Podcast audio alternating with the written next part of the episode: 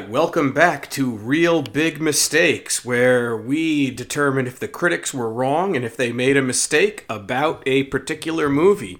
Uh, I am Jason Konigsberg of PanandSlam.com. And I am Rich Tola. And Rich, I feel like you definitely picked a, a movie that we have a lot to discuss, and this kind of it's the first time we're doing something a little different uh, in terms of you know how we choose the movies. But uh, why don't you tell everyone the movie you picked and why you chose it? All right, so for this um, this episode, I chose Indiana Jones and the Kingdom of the Crystal Skull. Uh, it is a 2008 film. Um, the reason it's a little different, like you said, is because normally we do movies that uh, critics don't like. Um, however, this movie actually has a fresh score on Rotten Tomatoes of 78%. Um, so in this case, I am disagreeing with the critics, um, and and I don't think that uh, it should be praised by the critics. The audience score on Rotten Tomatoes for this movie is fifty three percent, and I am much more in line with that. Um, so this is a bit of an opposite episode. Mm-hmm. Yeah, and, and what's interesting is so far from for this show, this is our fourth podcast. Uh, We've done the previous three films. I'm the supposed to be the more critical one of the two of us, and I've liked all three films that we have done. Granted, I chose two of them, uh, but uh, I think uh, that streak may be coming to an end here because I feel like my sentiments are a lot similar to yours in regards to Indiana Jones and the Kingdom of the Crystal Skull. I kind of cringe when I hear it. Um, but before we get into that, I mean, there's a lot of things we can discuss with the history of this character um, and the, the trilogy and the, the year it came out and everything, all the people involved with this. So, um, in order to, you know, not make this so big, one of the first things I really want to discuss, I don't know about you, but the legacy of this character and the trilogy and what these movies meant to you. So I have an idea of what they meant to you, Rich, but uh, you know, let's go over what Indiana Jones means to you, and then I'll share. Yeah, so you know, as someone that was born in 1983.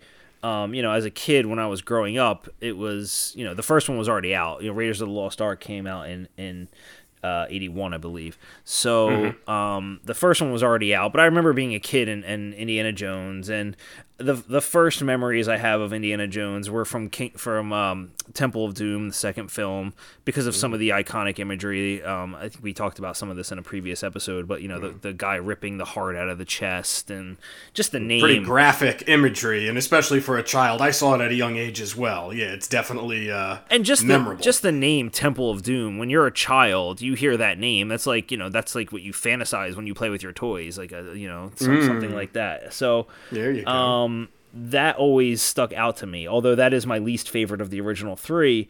Um, that was the, that's my earliest memories of Indiana Jones. Raiders of the Lost Ark, which is my my most favorite of the original three, was actually the one I saw the latest, or at least saw all the way through. Interesting. I remember Interesting. I remember trying to sit through it as a kid, and I kept falling asleep. But that was really only because um, it was the only time I saw it back then. It was on when it was on cable, and with I was gonna say, did you start it at like nine o'clock at night? It was probably on yeah. late, and then with all the commercials yeah. and everything, and I just could never really get into it. Gotcha, gotcha. Um, yeah. Once I eventually got that movie on VHS, which you know that's the way you watched them back then. Um, mm-hmm. That's when I really you know fell in love with that movie, and you know the the it all all the iconic imagery of that movie you know came back you know with the with the giant ball and and you know taking yeah. the uh the golden idol and switching it with the bag yeah. of sand and all that yeah i think that has the most iconic imagery out of all of the indiana jones films yeah i agree um and i agree with you also i think raiders of the lost ark it is the first but it is also the best um, the, I agree with that. The third one I saw uh, on my my brother had a friend over, and they I don't know one of them either rented it or owned it, um, and we watched it all together. I remember it was a big deal because my brother let me watch a movie with him, which was you know rarely the case um, mm-hmm. when you have older brothers. and he's much older than you. It's not like he was a year. Seven years, so. yeah, seven years yeah, older. Exactly, so for me yeah. to be able to hang out with them, with him and his friend, was like a big deal. Ah. Um, uh.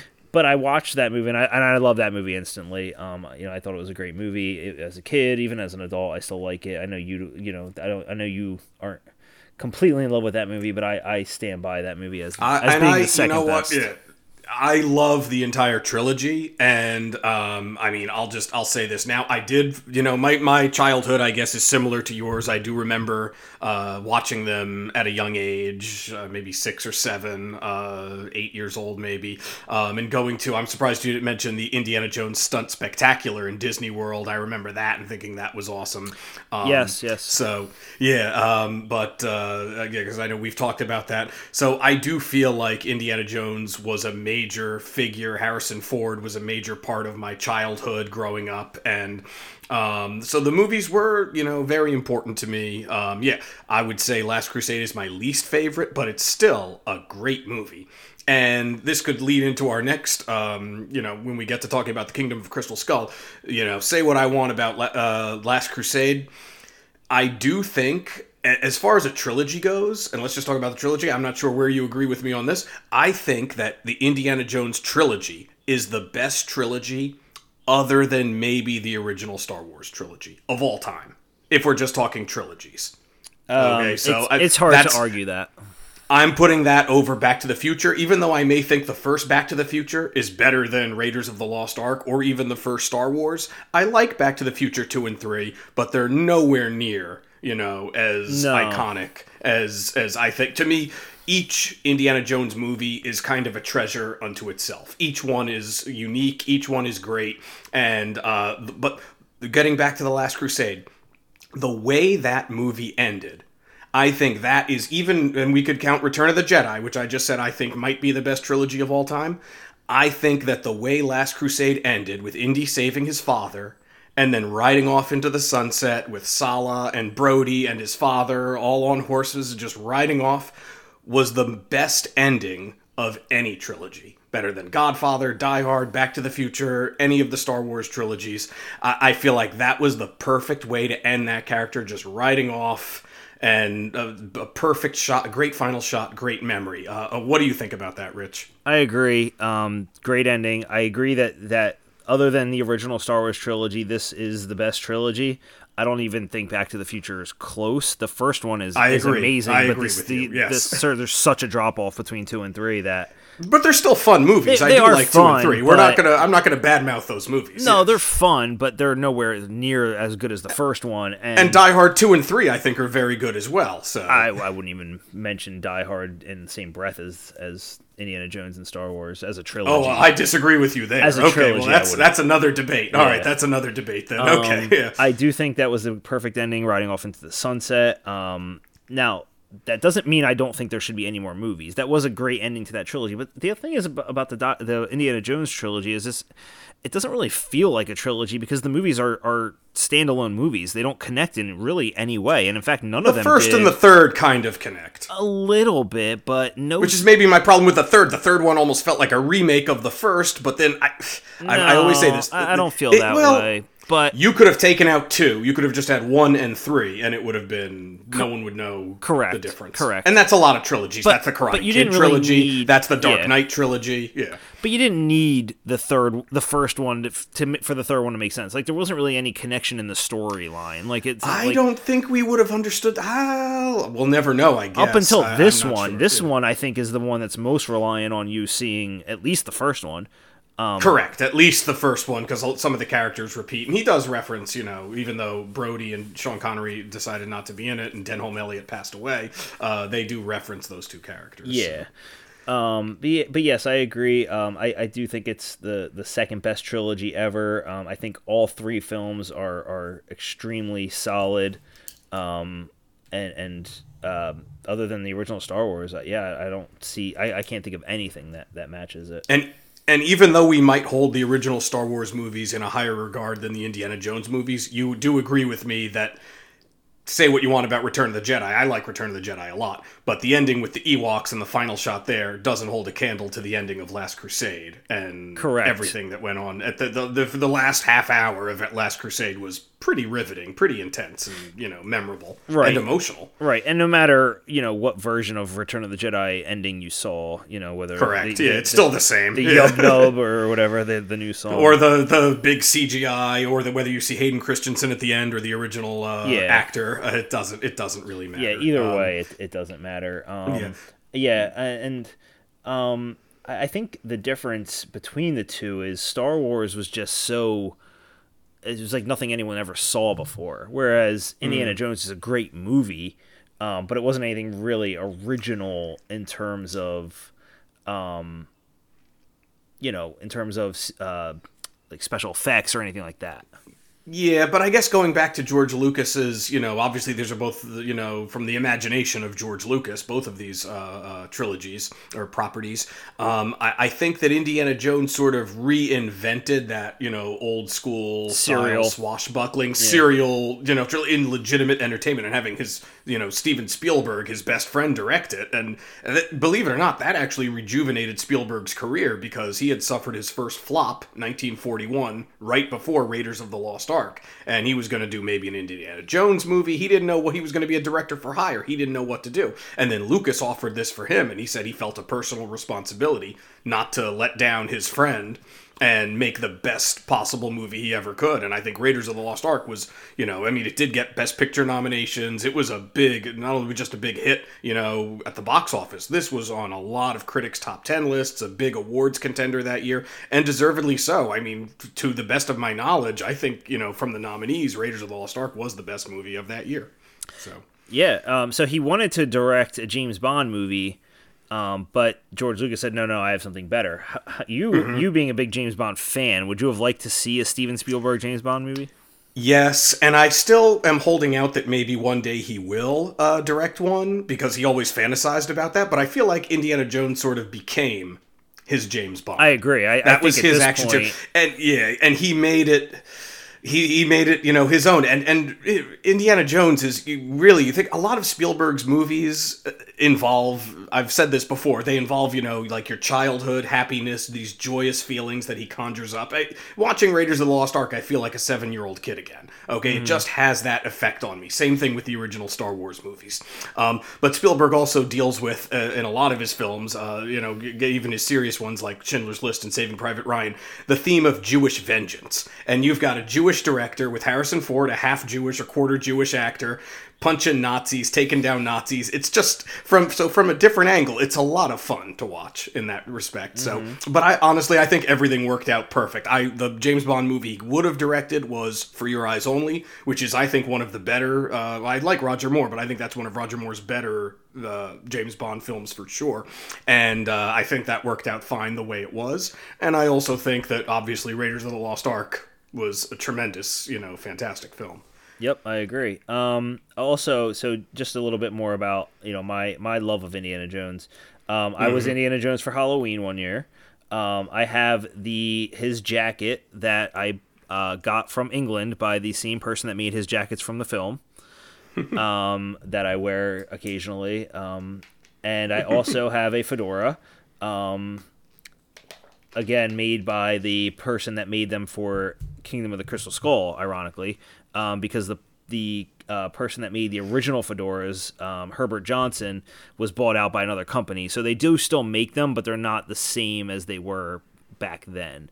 Um, and they're they're way up priced because of the name and um, and they're not you know screen accurate anymore. Um, so I, I got one from the guy that made it for this film before this film even came out. Before he was even tied to this film, he was making replica um, Raiders of the Lost Ark fedoras. Very impressive, and I believe I've seen the fedora, Yeah. and the whip. Yes, I don't I- think I I, do saw the whip. jacket, No, yeah. but I saw the whip and I saw the. I do wear hat, the yeah. jacket. I wear the jacket to work occasionally. Um, Mm-hmm.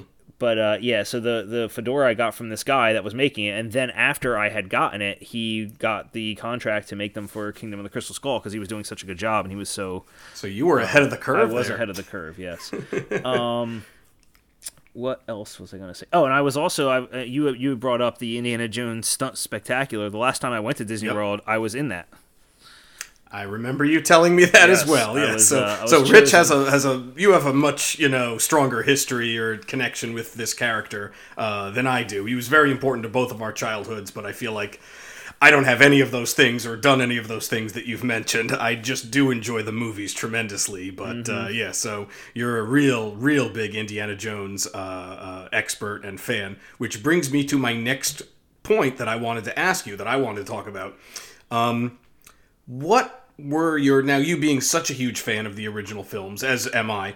what were your expectations when you found out they were making Indiana Jones 4 27 years after the first one, and I believe 19 years after we last saw him on screen riding off into the sunset uh, in Indiana Jones and the Last Crusade. So, what were your expectations for that film? So before you even saw it the first time. So originally, when it was announced, I was excited, but I was also like, really, Harrison Ford is looking a little old these days. Now, mm-hmm. granted, this was 13 years ago, and he's still, you know, he's filming another one soon apparently but he's not um, getting any younger. Yeah, um but i was like all right he's a little old. What's this going to be about? And then there was talk about first there was talk about uh um uh, his name is drawing a blank from parks and rec taking over the role um, Chris. Oh yes, Chris, Chris Pratt. Pratt. Yeah. There was rumors um, around the time that Jurassic World came out. Yes, uh, they were really grooming him to be like the next big action star, and I guess it kind of has worked out because he's been successful with the Guardians of the Galaxy. Yeah, he's and yeah, Jurassic it's, World it's movies, out. but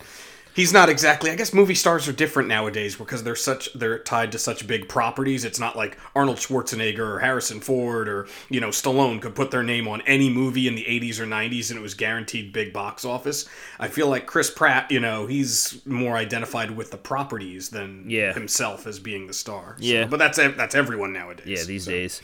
Um, so yeah, I was I was I was a little you know my my expectations were tempered at first because I was like, I mean he's he's older. What are they gonna do? They're gonna come up with some kind of angle here, you know, to to work into his work his age into things.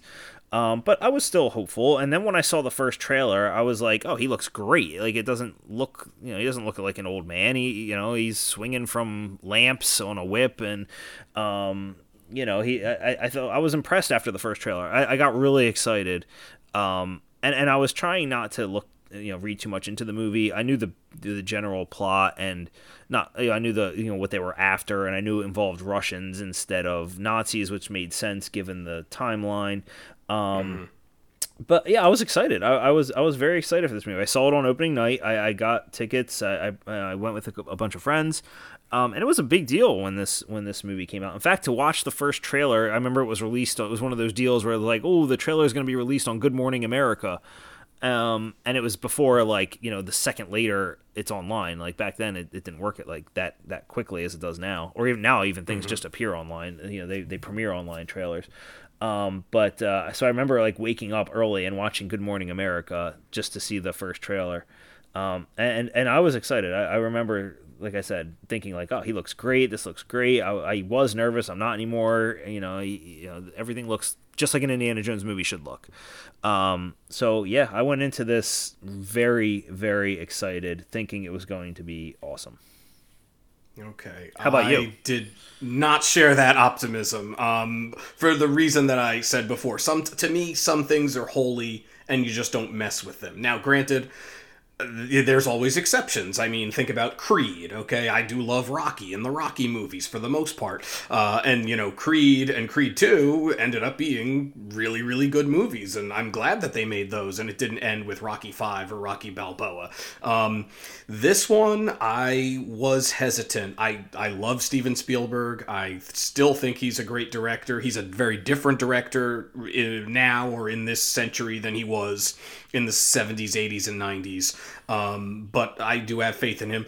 Lucas is the one that I did not have faith in. Pro- possibly, even though I did like the uh, prequel trilogy, probably because of the Star Wars prequel trilogy. And I had heard rumors Sean Connery didn't want to do it because he didn't like the script, so he stayed retired. Um, and you know, I'm a big Sean Connery uh, fan, as you mentioned. I'm mm-hmm. a huge James Bond fan. Uh, but also, uh, Frank Darabont wrote a script that Spielberg loved and Harrison Ford loved, and Lucas rejected it. So that sort of, you know, tempered my expectations and hindered me a little bit from being all in like you were. Um, I'm not entirely sure what that screenplay would have been. I've read a little bit, and honestly, it sounds kind of similar because yeah, there are I, certain I remember, things yeah. Lucas wanted. Yeah, there were certain things Lucas wanted in this film and wasn't going to budge from. And I mean, Frank Darabont, uh, very talented uh, writer, director. He, you know, put the show The Walking Dead together and was responsible for the, you know, early part of that show. But even beyond that, he directed uh, Shawshank Redemption, The Green Mile, The Mist. So he's he's a, a name that I trust and I do like like. Um, and so I wasn't entirely sure what to do. And yes, Harrison Ford's old, a little bit too old to be doing some of these things believably. Um, and when we get into actually talking about the movie, we can discuss some of that a little bit. But uh, but I was optimistic when I found out uh, some of the cast names that were in there, and one in particular. And we have a friend that's going to get excited with what I say, um, Shia LaBeouf, because he was coming he was coming right off of Transformers, where I thought he gave a tremendous performance in that film, and I did enjoy to say what you want about Michael Bay and Spielberg produced the Transformers movies, but I thought Transformers was really good, and I thought Shia LaBeouf gave a really really good performance in that. So I was all in for him as you know young Indiana Jones, the next Indiana Jones, his son, his helper, like his Robin, whatever he was going to be. Mm-hmm. So I, I, I was cautious. I, I would not say I was ever optimistic about it. Let's just say that.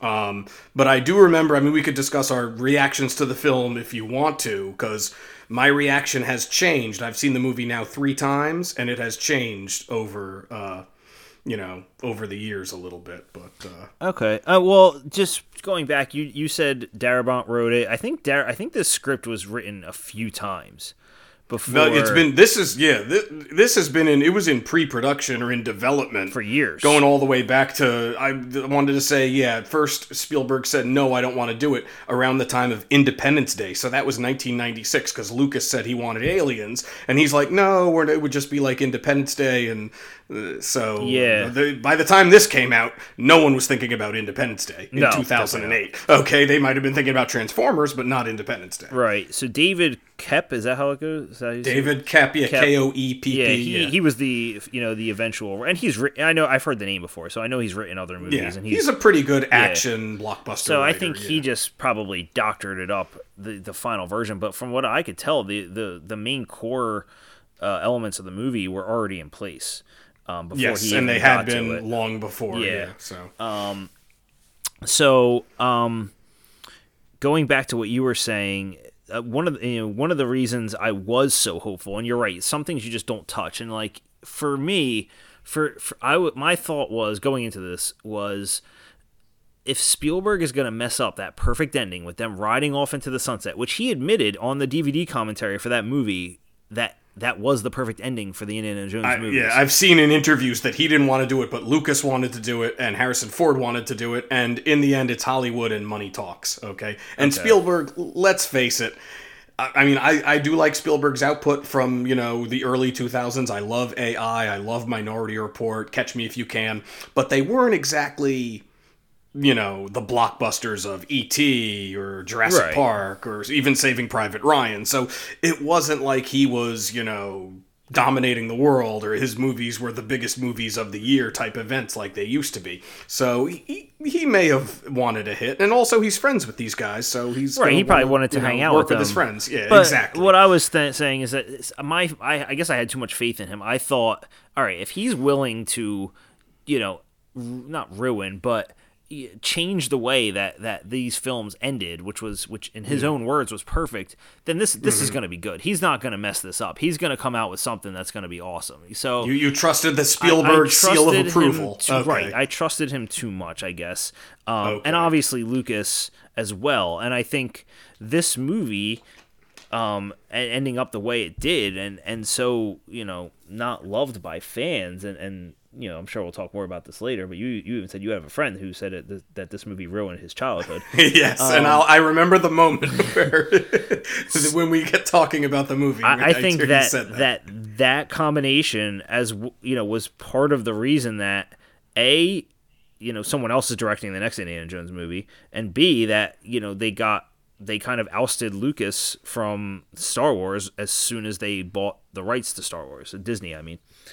Um, mm. You know, I think it's a combination. And that didn't work out too well for Disney, in my opinion. In the long, in the long haul, it didn't um, for that trilogy. But I think in the very beginning, after the first movie, I mean that, uh, that rejuvenated Star Wars for a lot of people after yeah, that. and movie. then we could talk about expectation or like you know reactions because I feel very differently about the Force Awakens now than I did when I walked out of the theater. Exactly, but, and I feel, at that and moment, I feel I different about Indiana Jones four. I feel different about Indiana Jones four now than I did when I walked out of the theater. I rated this a three star movie back in 2008 when I saw it in the summer. I think a lot of critics did, and I think that's the reason why it's rated so high. I, I, bet you if it was watched again or, or, you know now, and the critics were able yeah. to re-rate it, I'm sure it would get a much lower score. And and the same thing happened with Phantom Menace. Uh, you know, and maybe because it had been 16 years since the last Star Wars movie. So, get caught up in you know, critics fever. are humans too. Critics are humans too, and they, you know, can buy into hype and be excited for a good movie and appreciate, you know, Star Wars or Indiana Jones as much as you know the the, the mega fans that go to conventions. And that's why when I when we talked about doing this podcast, I said I'm always going to watch the movie before we talk about it because Mm-hmm. you always get you always want the freshest take on the movie.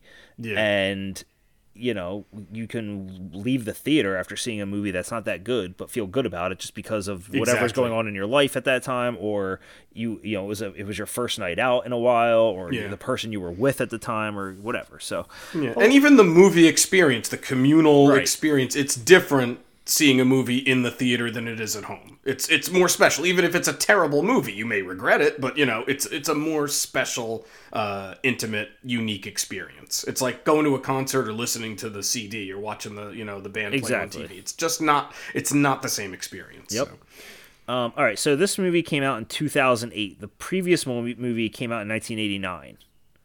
Is that right? Big gap. Yeah, yes. big- 19, 19 years. Yeah. Yeah, 19 years since an Indiana Jones movie, and I think it's set 17 years later. So, in, in Well, the, the Indiana Jones, I think Last Crusade took place in the late 30s or early 40s. Late I don't remember. It was less so, and then this is 1957. I did write that down in okay, Nevada. Uh, so, maybe it is about the same. So it's maybe it's about yeah, maybe it's about right. They maybe got their math right. Uh, yeah. So, um, all right. So you, as as we normally do, 2008, a year in movies. Um, what what, what happened and what came out in 2008? all right. Well, the Best Picture uh, was a big hit, but a modest hit. Uh, Slumdog Millionaire won Best Picture at the Oscars. Oh, I, I remember that sto- film very well. Yeah, it's a very good film, I think. Uh-huh. But in my opinion, uh, the best, the, well, the, the the big story, the legacy of 2008. When you look back at the year in film, two of the m- most influential comic book movies of all time came out that summer, within weeks of Indiana Jones and the Kingdom of Crystal Skull. Uh, that May. We saw what you could a a film that I'm personally not a fan of, but you could argue is maybe one of the most influential films of the past 12 or 13 years. Iron Man 1, the first Iron Man. And I say that it's so influential because that was the first film of the Marvel Cinematic Universe. That's what started the MCU. Yep. That changed cinema to as we know it, where we got all these comic book movies and all these Marvel movies, and they all look the same and feel the same. That was the one that set the mold. That mm-hmm. was the template, and all these other movies, you know, are sort of cookie cutter, you know, reflections of Iron Man. So Iron Man, huge, huge hit. Okay, one of the biggest movies of the year from uh, May of 2008. But then that July, an even bigger hit came out, and it was the biggest movie other than Titanic at the point that it came out, and then eventually Avatar came out and beat both of their uh, records for being the highest grossing film, and that was, of course, The Dark Knight. And I love The Dark Knight, and I think The Dark Knight is one of the very best movies of this century for sure, and uh, maybe of all time.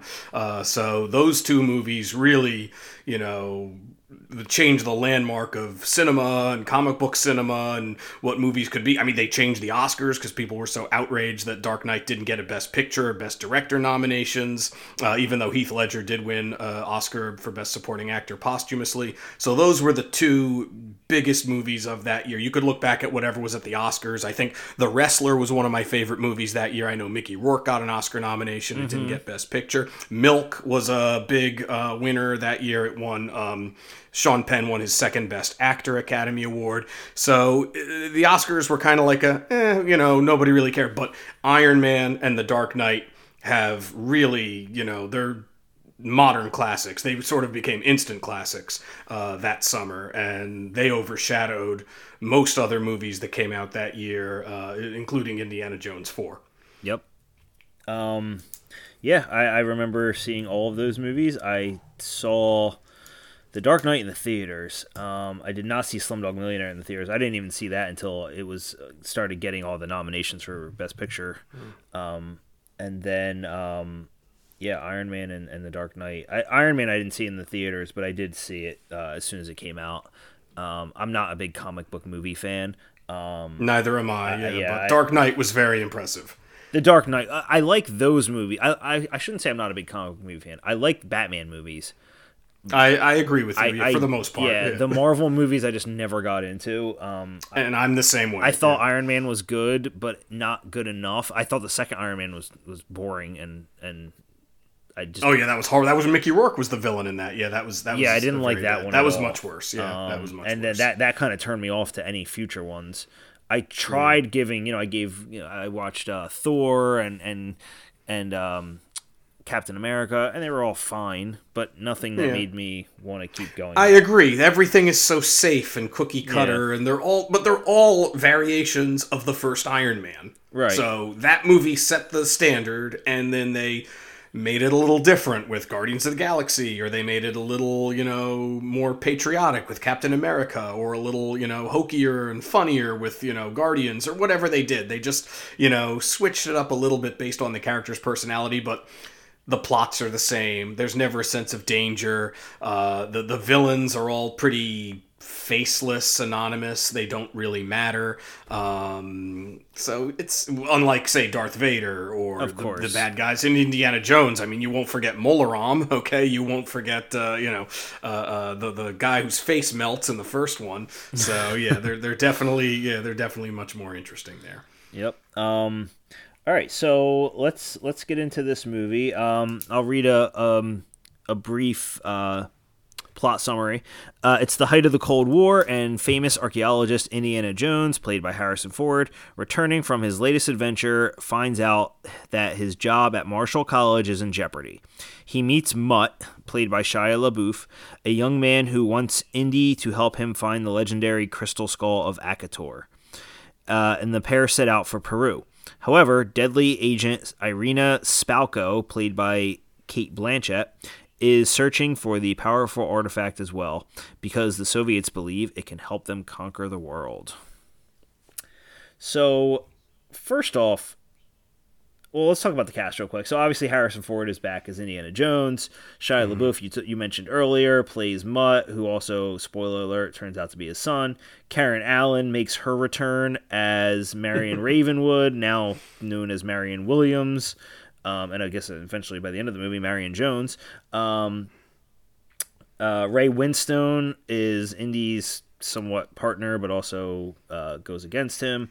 Yeah, how, how many double crosses does that character have in this Listen, movie? that I- character is just one of the reasons that this movie doesn't work. And he's such a good actor. He was in The Uh, Departed. he's- He was in Sexy Beast. Yeah. He was in. I'm a big. He was in Beowulf. I'm a big Ray Winstone fan. I'm a big fan. Something that I wrote down was because at the beginning, you know, the the the cast. You want to talk about the cast? This may be one of the most talented casts ever assembled for any movie.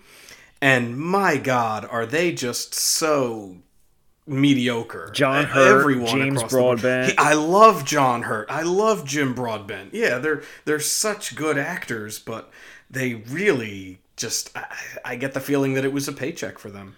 Well, it was the experience of being in an Indiana Jones movie, I guess, And working with Spielberg, working I guess, yeah. and yeah, I uh, but they thought it would be good. But does anyone give a good performance in this? I complimented Shia LaBeouf for Transformers, and I was looking forward to him.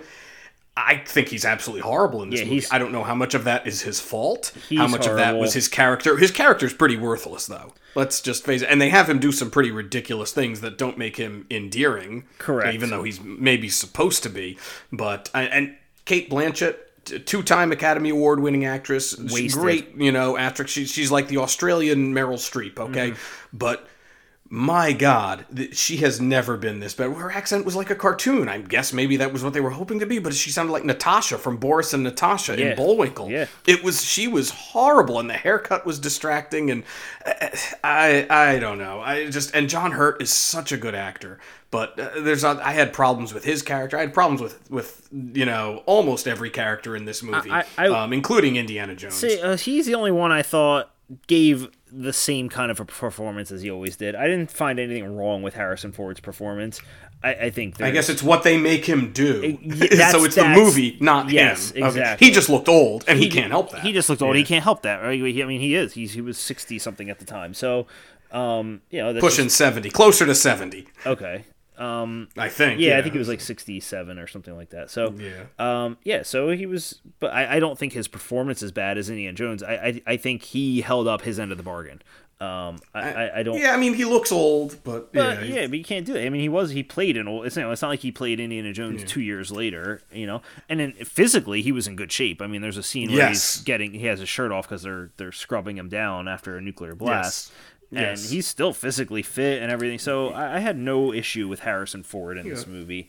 Um, and I got excited. The little seven-year-old in in me came out when uh, he first puts on the fedora and that long camera. The camera twirls around a little bit, and then you finally see the back of his head and then the, his face. And I was like, "Yes, he still he still had it there. Oh, yeah, that was a good moment. Yeah. So yeah, that was a very very good moment for uh, Harrison Ford. So uh, there's moments that I bought him, or I was optimistic and wanted him to be, you know, good. yeah, again. but again, the rest of the cast was all great actors, but did nothing agree. to make me think that they were good in this movie. I agree Um, a hundred percent. I was very disappointed with how this talented cast was utilized. Yeah. Um, so the movie starts off with uh, every Indiana Jones movie starts off with the Paramount logo blending into something real. Glad you mentioned that. Yes. Um, This one it blends into literally a molehill, right? Yeah. I and this is the worst blend in so far. This was. It was like an ominous bad sign. The Paramount logo fades into like a sandhill molehill with a really bad CGI gopher or prairie dog, whatever. Prairie dog, I out of it. guess. But honestly, Yeah. the CGI in this movie is horrendous.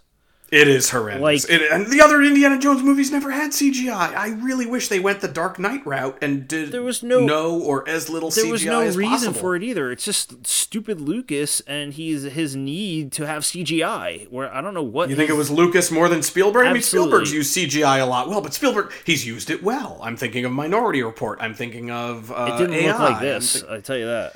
Th- they looked good, Right. okay, or it fit. I, I just named two sci-fi movies, The- okay, uh, or even War of the Worlds. That was science fiction. The, so the yeah, first worst part, a worst CGI in this movie was when they the doors to the hangar open, and it- not the gopher.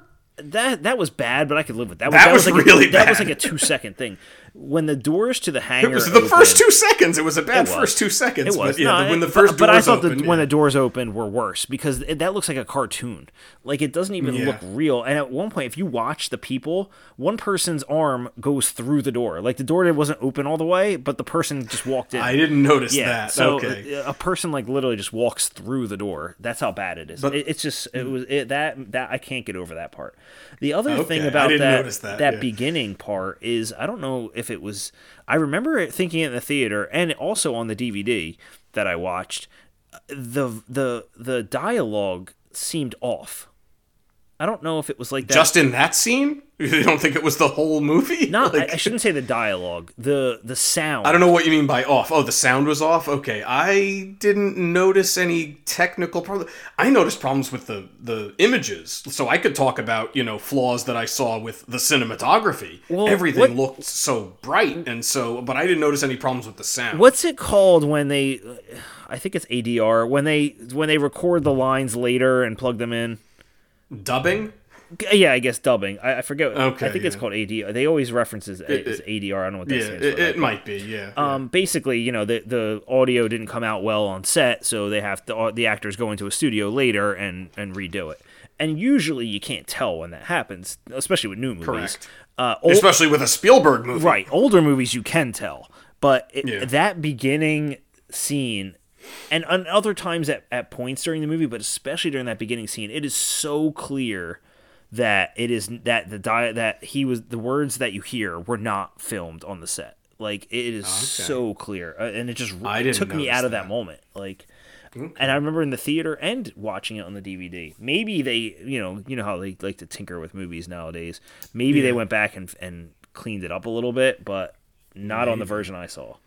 Okay. Uh, what I noticed right away when they go into the warehouse, before we realize the warehouse is Area 51, with, you know, holding an object that's near and dear to Indiana Jones fans, which infuriated me. I just feel like the. everything looked so bright and clean and polished. It was like too bright, you know, too in your face. There was no shadows. And then this trend continued on. And I guess Spielberg used the same cinematographer uh, that he's used ever since, you know, Schindler's List and uh, Jurassic Park, uh, Janusz Kaminski. And I guess he's, he should have gone back to whoever lit the earlier trilogy if they're still working or still alive, or I don't He know. was retired. Because Okay, I'm glad you looked that up because this cinematography was really bad. I, I Do you think it was intentional? No excuse for that. at all. I know. Why? Well, I know this movie was know. was more of a, uh, uh, um, um, like the first one was like the 1930s serials. These this movie was more supposed to be more of like a 50s B movie. like a B movie, like the original Indiana Jones and the Saucer Man, Correct. Flying Saucers, or something like that. So do you think it was intentional then- because of that reason? Well, if it, you know what, if it was, it was a bad intentional, it was a bad artistic choice, and they the, obviously they they knew what it was doing. There's it takes you know hundreds of people, thousands of people to make a movie. Okay, sometimes a big movie like this. Mm-hmm. So a lot of people went into making every single shot and every single character and every single costume, and everything just looked so bright and clean and polished, and the characters were never sweaty. And I'm not talking just in the beginning, but like throughout. The costumes were never dirty after they're running through the jungle and climbing and digging, and uh, you know, uh, even at the end, it's like there's no dirt on him. And you look at look at how his shirt ended up in Temple of Doom. Look at how you know dirty you saw you know Indiana Jones get at the when he's fighting under the airplane in Raiders of the Lost Ark, or you know when he's uh, towards the end of Last Crusade on that tank chase. And this didn't have any of that. There was, I guess, I guess no realism or no. It just didn't. It felt like a Marvel movie where, yeah, these, you know, just a flawless costume, you know, and nothing's going to happen to this character. But just the look of it, the way the characters lacked shadow. I mean, I'm, a, I'm a, you know, Yeah. I guess I like darker things. We both like Batman movies. Those are always dark, you know. And I realize Indiana Jones is a totally different character than Batman. And I- you know, going back to like you know our childhood, he's one of my favorite movie heroes of all time, along with Batman. But he's probably you know the the most clean, pure hero of, you know, movies. Like I'm thinking, you know, James Bond can go dark. Batman can go dark. Indiana Jones never goes dark, but even in the movies he got a little dirty. He, you know, things happen. This it just I didn't like that look about for, you know, and it stays the whole time. I thought maybe just the beginning in the sunlight, the whole time nothing happens. They're never dirty, it's never dark. Yeah. Um, I'm glad you mentioned it takes thousands of people to make a movie, and and because that's one of the things I thought a lot of times in this movie was were were people just afraid to say no to Spielberg and Lucas? I guess. That happens a lot. Because you know, I think because no they're Spielberg way- and Lucas. right. There's no way that the people working on that movie thought, or even saw the the mock up of Shia LaBeouf swinging through the jungle.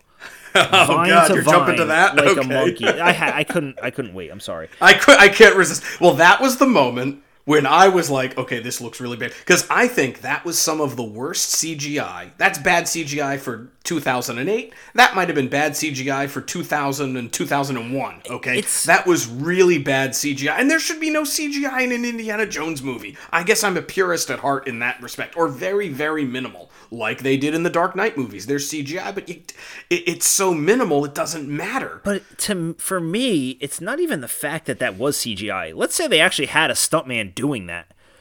Since like, why did that have to exist? That was horrible. And on top of it, he ends up, I think, uh, swinging from the trees faster or as fast as the car. Faster. He catches up to them. He catches up to them. And that was the moment, Rich, that I remember I saw this with a uh, good friend of mine that you've met. And uh, I turned to him. That was a moment where I'm like, oh my God, this looks so bad. And I wanted to see his face.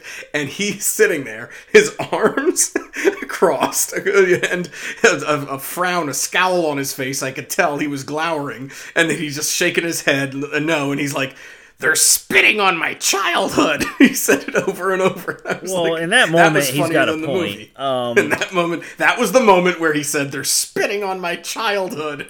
it, it, that just that the the fact that that scene is in any movie, let alone an Indiana Jones movie. No one could say no to Luke uh, Spielberg and be like, "R- the- "Listen, this isn't a good idea." Like, and Spielberg and Lucas are are not you know swift enough to pick up that Right, they don't have the self-awareness I mean, they've that made so such idea. better movies. Yeah, they, they've made such better movies, and and I mean, even Spielberg at his worst, I think he's you know he's made worse movies than this. I'll say that. I don't think this is the worst Spielberg movie ever. Um, but nothing that looked that bad, at least at that point in his career. My God, that was horrible.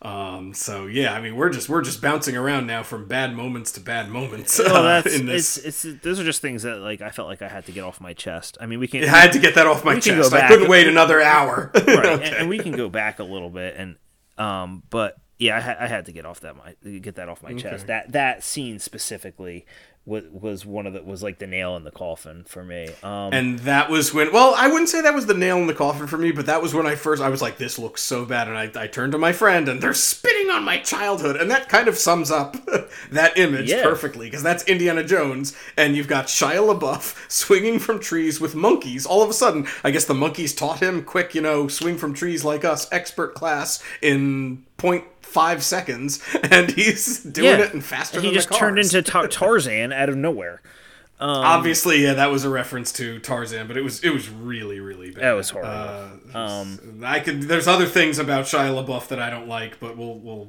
get to that yeah later. all right so let's go back to the beginning a little bit um Yeah. i i did like and and i may be in the minor- minority here i did like how the opening after the annoying molehill thing uh i liked that there the the hound dog by elvis presley was in it They were playing Elvis. Um, okay, liked- yeah, that was a nice little touch. yeah, I liked that there were, you know, they had that car in there. Now, I don't know how often you saw, you know, uh, souped up Deuce Coupes in the middle of Nevada, but on a deserted road. Good but, point, yeah.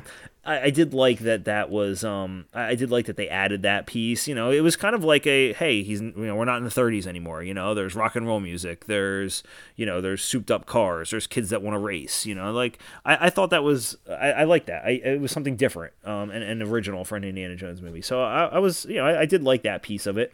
Um, then you know they And sadly, while you were while you were while you were noticing all those cool things, that you know what I was thinking the whole time. What? How the heck did Soviets get into this part of the United States? Well, that's a whole nother can of worms. That's what I was thinking. So I was reading the cast and thinking, "Oh my God, Cate Blanchett, John Hurt, Jim Broadbent. I, these are such great actors." I'm looking at my collection of DVDs. I have so many movies with them where I they give such great performances. So I was thinking about that, and I was thinking about how did Soviets get this far? And they're not they're not that they're not well disguised. No, okay? they they, Like, they clearly look Russian. Like it's, and, it's and talk like and speak Russian. There's no Right. yeah. It's, it's they're as obvious as Boris and Natasha from Bullwinkle. Okay, they're yeah. yeah. So whatever. I mean, but that's okay. That's a little tip in the cap there for the plus side, I guess. Yeah. the- Um. So yeah. then you find out that these people are Russians. They force their way into Area 51. Um. Mm-hmm. They need Indiana Jones to help because he's seen what they're looking for, which again is a, such a stupid reason to need him. Yeah, Uh, I mean, it's yeah. just such a weak script. Good um, introduction though to his character, like I said before, where he gets out of the car, you see the fedora on the ground first, he picks it up, and that long camera turns around, and I I I like that. So I did, yes, I, I did like even the, you know he when he initially puts it on, and you first see the silhouette on the car. yep, Um, Yep. I thought you know all, all the movies have that in some way. Um, I thought that was Correct, a, a yeah. perfect use of that. Um, I thought it was a little, you know, un- unnecessary that like when he gets out of the car, there's twenty guys with guns pointed at him, like he's like Superman. Like he, he's arch- he's he's a famous archaeologist. He's not known as being a famous killer or um, he's not James Bond, right Yeah. exactly and that that that's what this movie i think another issue i have with this movie is it kind of goes the way that die hard in the last Exactly, or Rambo. Right. He becomes Oh, Superman. yes. He goes from this wounded everyman, like well, Rambo, a wounded warrior, you know, and Die Hard, just a cop who's in the wrong place Exactly. at the wrong time. And you know, he was just an archaeologist, a professor, and yeah, he's he's kind of closer to Superman in this than the yeah and that was the greatest part about indiana jones is people could relate to him because he wasn't james Yes. bond he was your Correct. every man that gets hurt and he doesn't always time the jumps perfectly or succeed on the first try he gets beat up you know and he doesn't Mm. And we see a little of that in this movie as well. But a yeah. little of it, but it's still you never really for me i never felt any sense that he wasn't going to succeed in, in I agree. Movie. I agree. Um, Where even in Last Crusade, I thought, oh, but even though I thought maybe in the back of my mind, okay, it's a movie, it's a, you know, I'm a kid, I know the good guy's going to win at the end, but you still felt that he's got to save his father. Right. You know, exactly. he's got to get back in time. He's got to get it before the Nazis do. Exactly. In this movie, you never yeah. felt, and there was no sense that he was ever going to fail. It was like, even when, even yeah. when the odds were against him, 20 guys with guns pointing at him, mm. somehow he escapes. Um, and Spielberg can direct such good drama even in a film like uh, you know what Raiders of the Lost Ark works, or the other Indiana Jones films work, you know, or Jurassic Park, or you know his big blockbusters, Jaws, they work because he can create good characters and create drama, and you care about those characters and what they're going through he, he didn't there was there wasn't that sense of drama here. It was just you know scenes uh, you know we'll, we'll go on. I, am getting ahead of myself here. Yeah so you know again going back so now they're in this warehouse and they're looking for something and whatever they're looking for is highly magnetic. So he starts throwing mm-hmm. gunpowder in the air and i'm not a physicist or, or whatever a person that deals with magnets is so i don't even know what you would call that. But, uh, um uh, to me that whole scene was like bonkers. Like you could beyond like well, just ludicrous the, just the the the inconsistencies with the magnetism.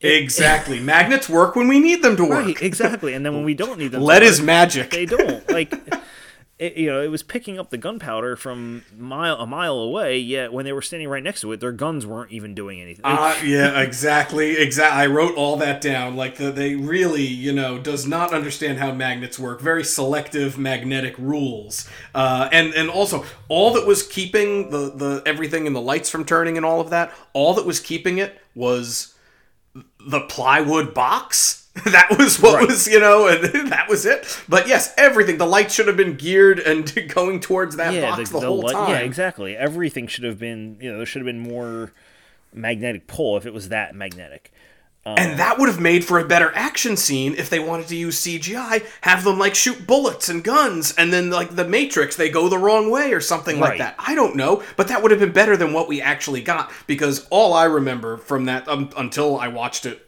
recently for this podcast, all I remembered about that warehouse scene was one thing, and you could keep going. And when we get to that one thing, uh, so I- will complain. Yeah, so they find what they're looking for, which uh, you know they hint at is a, a, a mummified remains, which you know they don't really give much more than that at this point. But um, mm-hmm.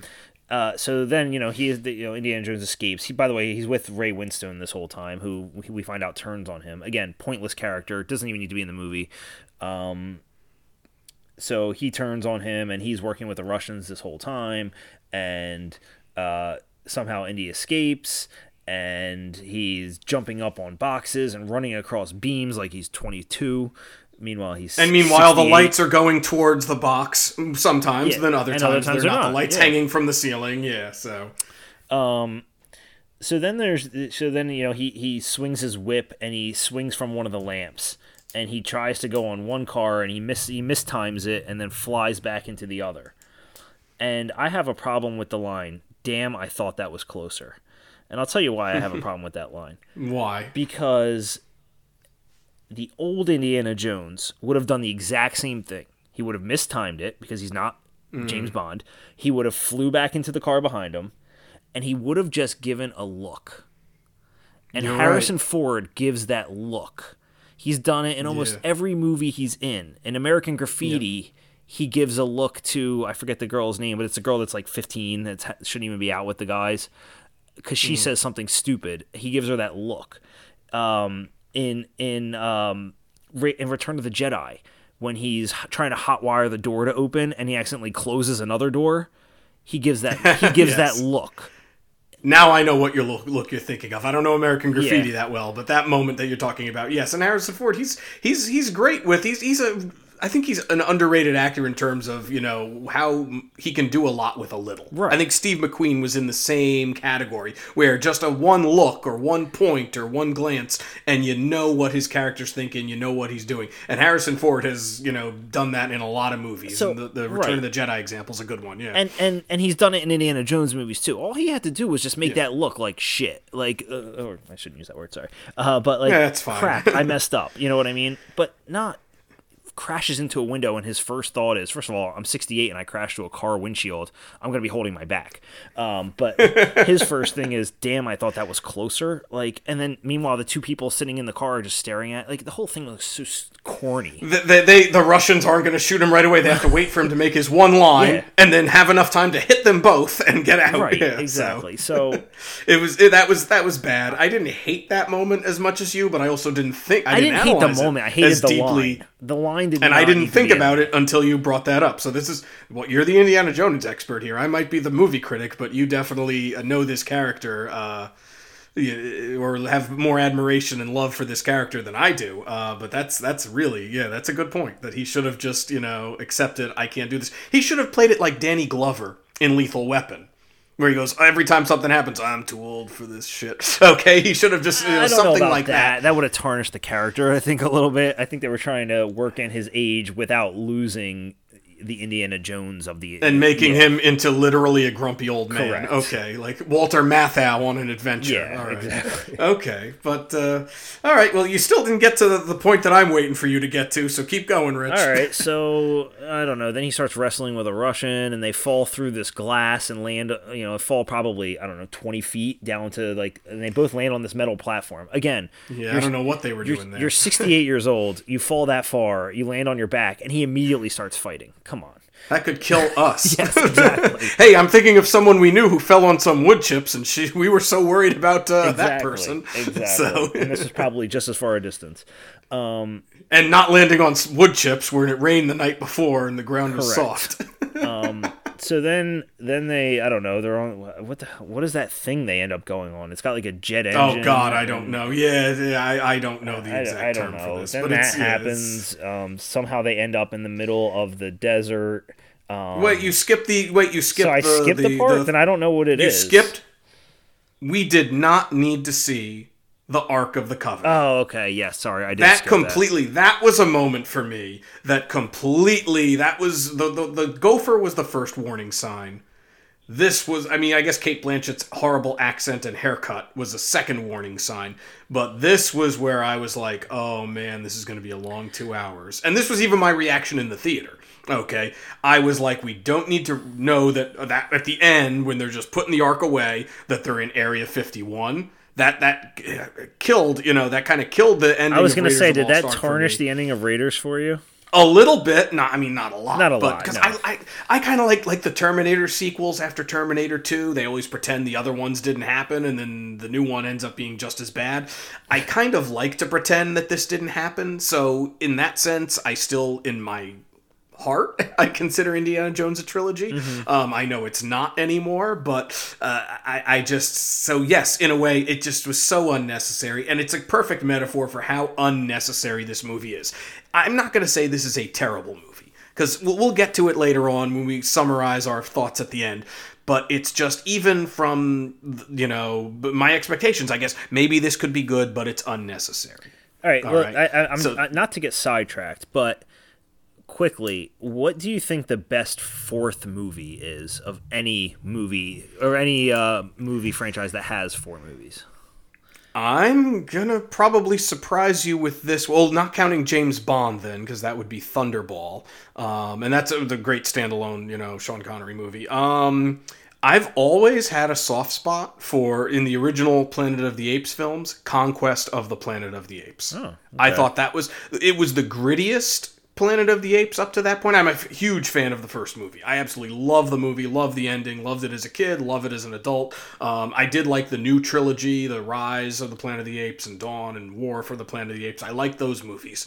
Um, but I Conquest of the Planet of the Apes is silly and cheap and dated in some ways, but I did think it kind of went, you know, in a kind of darker direction than the other films and I I did like seeing how the you know ape world was sort of born. Um but that's just the first one i can think of off the top of my head. I'm trying to think what a rocky 4 I was gonna say Rocky Four is probably rocky mine. 4 is silly but really good. It's fun. It's It the, whole it's a 90 minute montage. Right, and but it's- it's stallone memorable. literally single-handedly ends the cold war. But rocky 4 it's a, it's a fun crowd pleasing movie Um, I you know I don't hate it, but it's it's not a great movie. I would say maybe so. Rocky Four: Conquest of the Planet of the Apes might Yeah, be. I, I was gonna I was gonna go with um, Police Academy for Citizens on Patrol.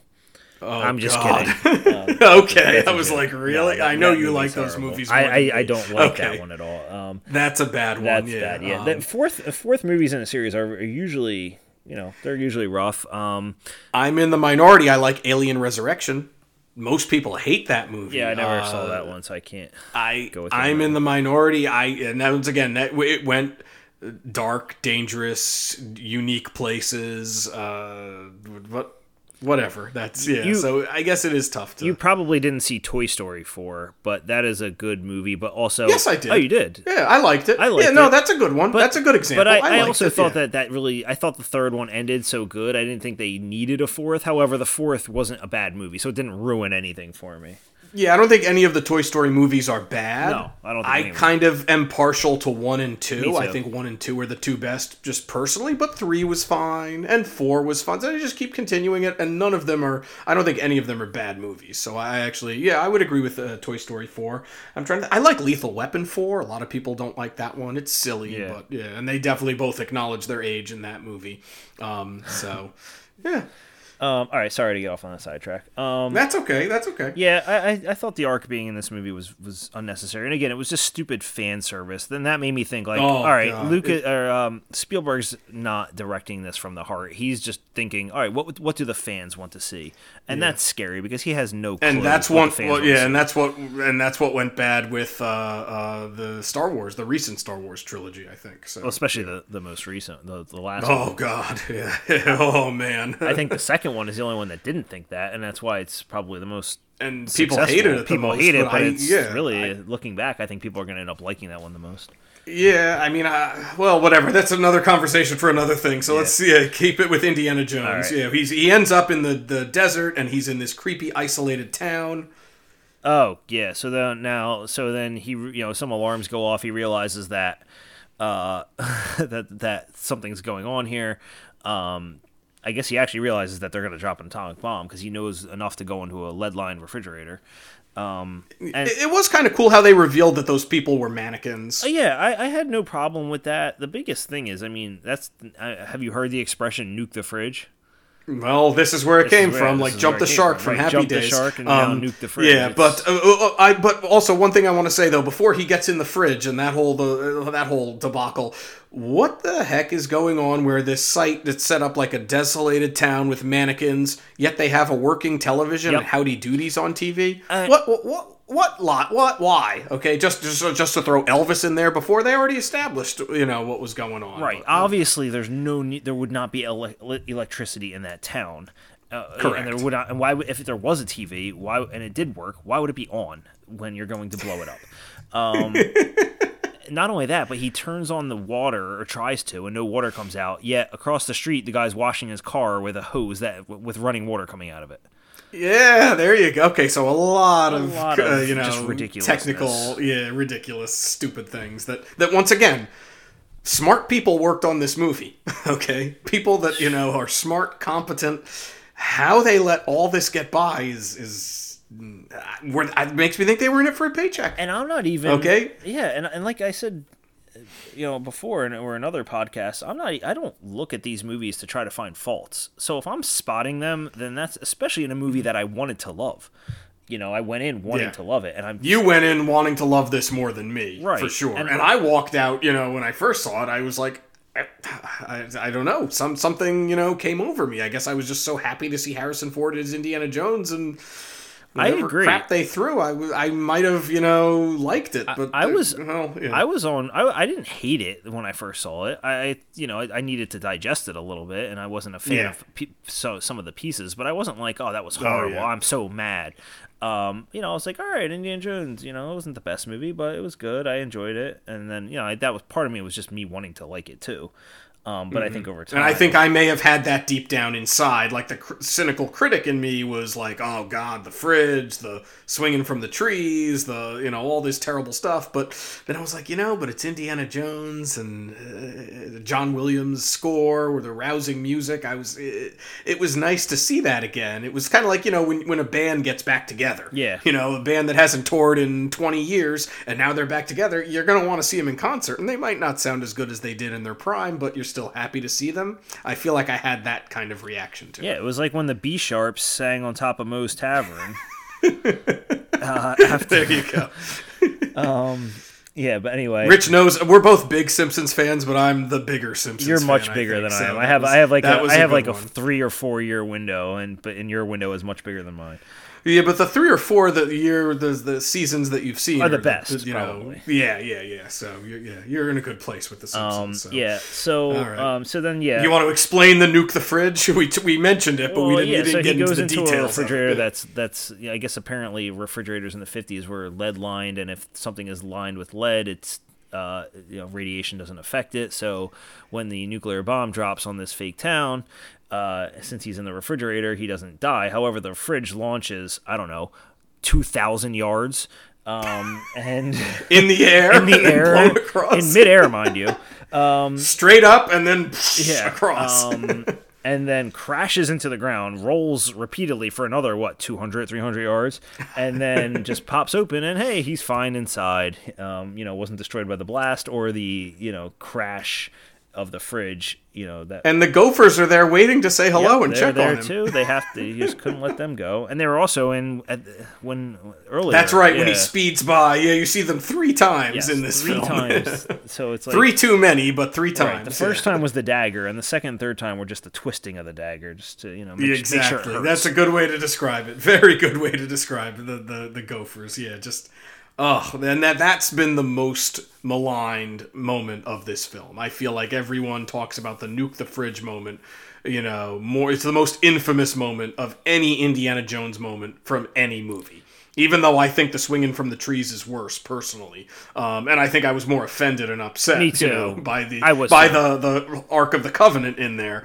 Uh, this is the one that seems to dominate the internet and YouTube videos and online discussions, and with good reason. I- but it doesn't bother me as much as other things. It doesn't bother. It didn't bother me that much either, to be honest. And I actually, you know, as much as we want to complain about the CGI in this film, I thought the visual of him going after he gets out of the fridge and looks at the nuclear blast, I thought The that was pretty mushroom good. cloud, yeah. I, I thought, yeah, Yeah, he, he would probably have melted and died of Probably, yes. radiation poisoning shortly after that. We both saw Chernobyl, so we know what's uh, we know how dangerous that that, can be. I won't be able to. Say it. okay, yeah, okay. That was that was a very very good but disturbing. yeah, it's very disturbing. All But right. Yes, he would have. he would have melted and died, and uh, but the visual of the mushroom cloud, I thought was was well done. Um, so Yes. I'll, I'll give them props where they deserve it, and I, I, I thought that that was a good shot. Um, Mm-hmm. So then now he uh, so then he gets you know he's getting scrubbed, and then you find out that. Uh, the U.S. government is suspicious of him because it's the 50s and everyone's suspicious of everyone. And uh, who was the guy, the the famous guy that was calling out everyone for being communist? Ah, Joe- Joe McCarthy. McCarthy, Yeah, this yeah. was 1957. It was the the era of McCarthyism, Yeah. and just it was the kind of the height, height of the Cold War in some ways. Okay, so and there were Russians in the country according to this movie. So Plenty of 'em. Uh, yeah. Um, yeah, so uh, you know, I, I guess they they give you a little bit of a backstory into what Indy's been doing the last 19 years. I guess they said he was involved in World War II and as a spy Mm-hmm. or something. Yeah, there's a lot of stories. There's a lot of they they they they hint at a lot of things that might have made better movies than this. Yes. Um, agreed. Um, so then you know he goes back to teaching, and he's teaching on co- his campus, and finds out that uh, the FBI is looking into him, and he got suspended with pay, and the the the dean of the college had to resign just to get him that. Um, and then you know then they, they cut to Indy's house, which I'm always amazed. He's got a really nice house.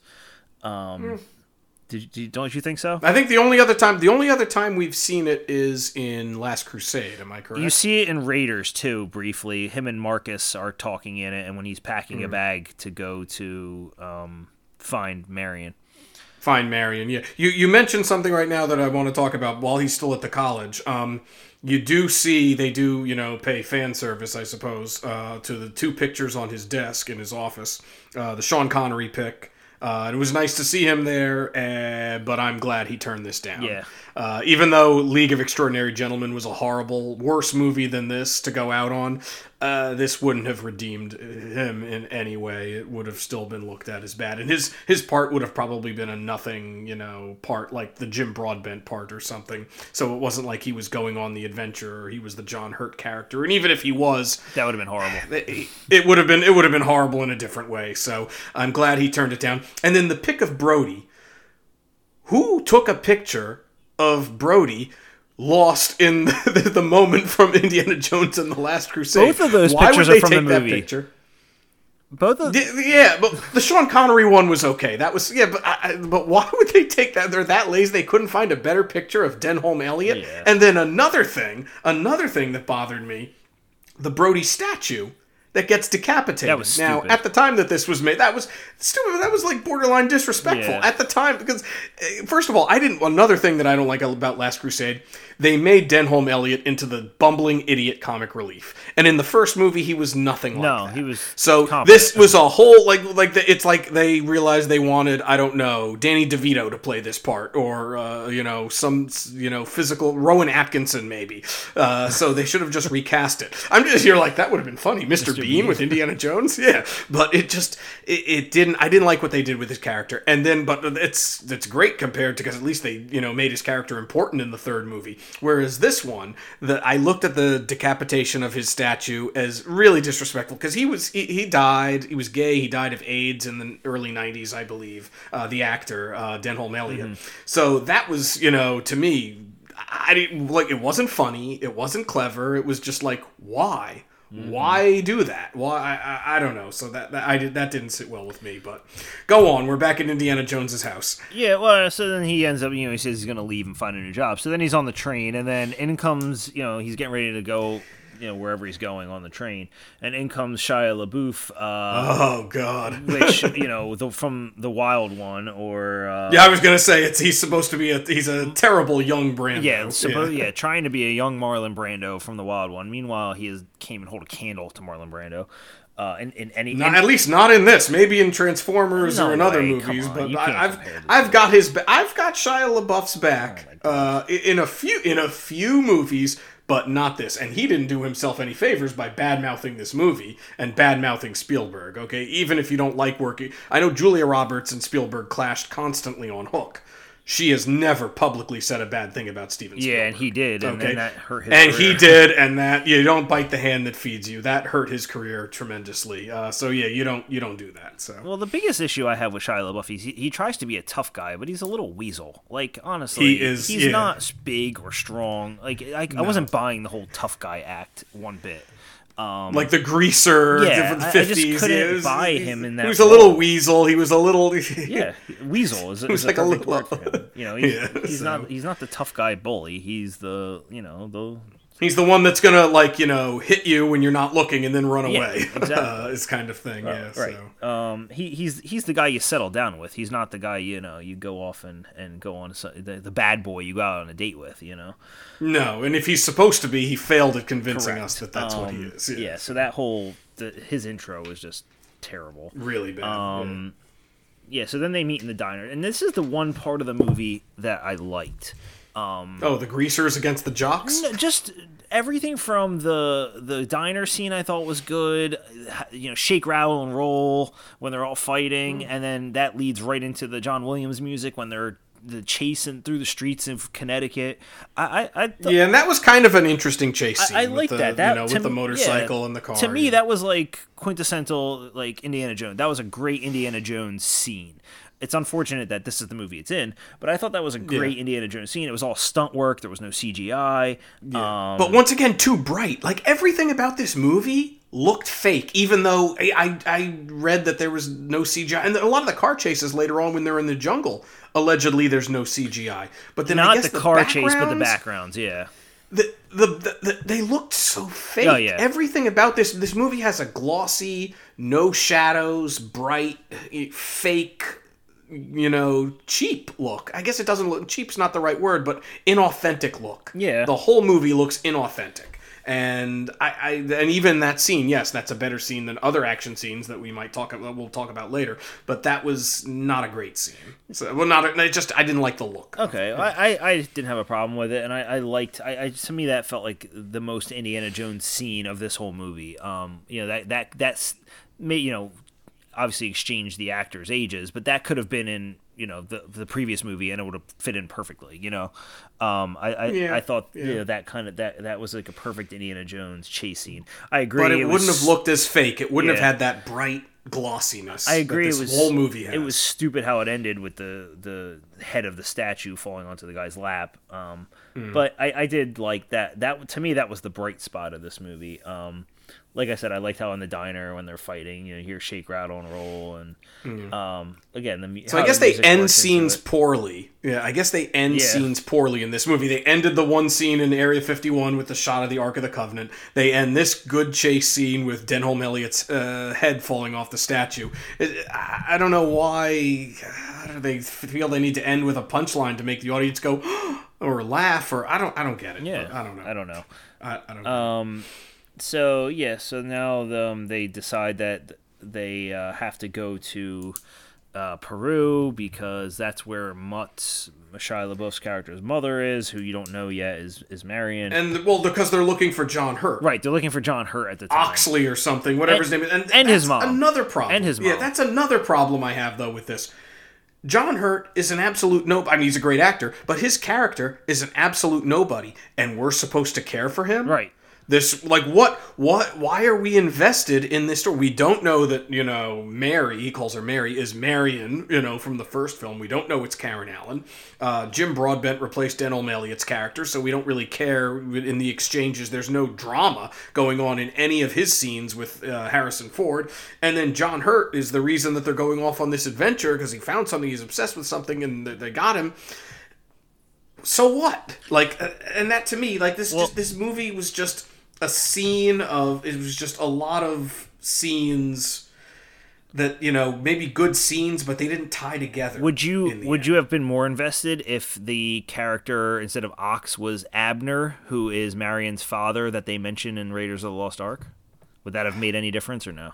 possibly i don't know that would have been that would have been a Does that a name ring a bell to you or tongue-in-cheek- yeah the, the, I, the- I know they talk about her father They mentioned the name, Um, yeah, in the first one. If it was Sallah, John uh, John Rhys-Davies is still alive. He's still around. I, I don't know something Yeah. something more. Just someone that we care about. You know, not a guy that all of a sudden, oh my God, we're supposed to care about this person. That, you know, the, the last Jurassic uh, World movie did that. I think James Cromwell's character was Yeah. partners with Hammond. We never, Never heard heard about him name. in four previous movies. All of a sudden, this guy is literally the the you know second most important person to the Jurassic Park world universe, and we've never heard of him until the fourth movie, Yeah, and or fifth and movie. And he's, oh, and he's mastered the art of cloning human beings too. Yeah, really? Okay, so I, that that you know that's just bad writing to me. But but John Hurt's a good actor, and he could have made me care about it, but he didn't. no, in I this, couldn't. I, in fact, when he was on the scene on the screen, I, I hated those. I, I I hated everything about him. His and he's a good actor in so many other The fact that things, he and that's just, just, like, making me yeah. gibberish. He looked like a bum off the streets. Anyone could have played Yeah, that part. yeah. I agree, and he's he's a I I mean I love him from the original Alien. I love his voice. John Hurt was one of those actors where there's certain actors I, I they could narrate anything for me, and I, I he's such a good actor, and he's and I think this is the only time he worked with uh, Spielberg, but just completely wasted.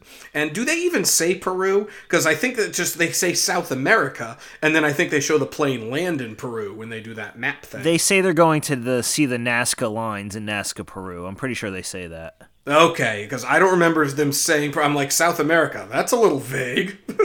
Yeah, I thought they said they're going to Nat. They maybe they just say Nazca, but they definitely mentioned the Nazca lines. okay, okay, um, which I didn't even know existed until this movie. So that was one Yeah, thing I I'm gonna say I, d- I didn't. I, that meant nothing to me. I'm not. I'm not an expert on uh, uh, South American geography. Me neither. I've never, never been. Never been to Peru. So No. All right, but go on. So they go uh, into uh, South America, into they're Peru. in South America. They have to go to this this um, uh, first they go to some town, and then they real you know they're trying to find out where Ox was held held captive for a little bit. Um, and then you know they find out that they have to go to this graveyard to get the uh, to see if they can find the crystal skull that's buried there. Um, mm-hmm. That whole scene was I don't know, stupid a little bit with the guys wearing. I'm going to disagree with you. you, you oh well, that? then the, once again, the selective magnets. Okay, the lead is magic. Okay, in yeah. the fridge and in this. Okay, the the you know because then all the gold and all those you know all, all, those sets when they get into South America, everything should just be getting stuck to the, the yeah skeletons. Yeah, yeah. Only one a, random little piece does it or something like that. I did think the sets in South America, in the temple and all those tombs, it looked like a Tomb Raider or a Mummy movie. You know, which are both clones clones of Indiana Jones, so mm-hmm. um, but it looked kind of like that. But the sets there, I thought were very impressive. That was one thing that really stood out to me. So those would be the scenes that left a positive impact okay. on me. Of course, that goes down the drain as we talk further about the plot of this movie and other things that are revealed. But at this point, you know, seeing the the sand and the tombs and the knobs and all that stuff going on, uh, I thought that was pretty cool. So. Mm-hmm. And it, that's the, the, to me the, the the individual scenes in you know Kingdom of the Crystal Skull are engaging enough, but the problem is once we get to the end or you know we don't care about these characters even though we should. It's indiana jones it's marion it's but we we don't care about a lot of you know what's actually happening. And we're just moving from okay that scene was good to the next scene okay that scene was good. And that's kind of my problem with a lot of marvel movies. They're a series of good well directed competent action scenes but they don't add up to much where at the end you don't feel wow right. you know you don't feel that emotional oomph. You know, they don't have that. So that that's you know the problem. How, how did you movie. feel about his outfit not changing at all?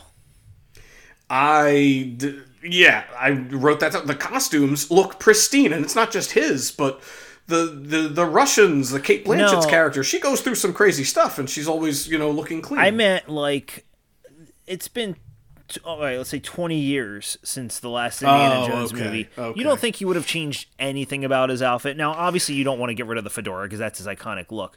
But like, right, right. he literally wears the exact same shirt, the exact same pants, the exact same jacket. Even if you, you it's like a human cartoon character. Seriously, like you don't think he, just practicality wise, he wouldn't have changed I, yeah. anything about his outfit? They could have changed something about it.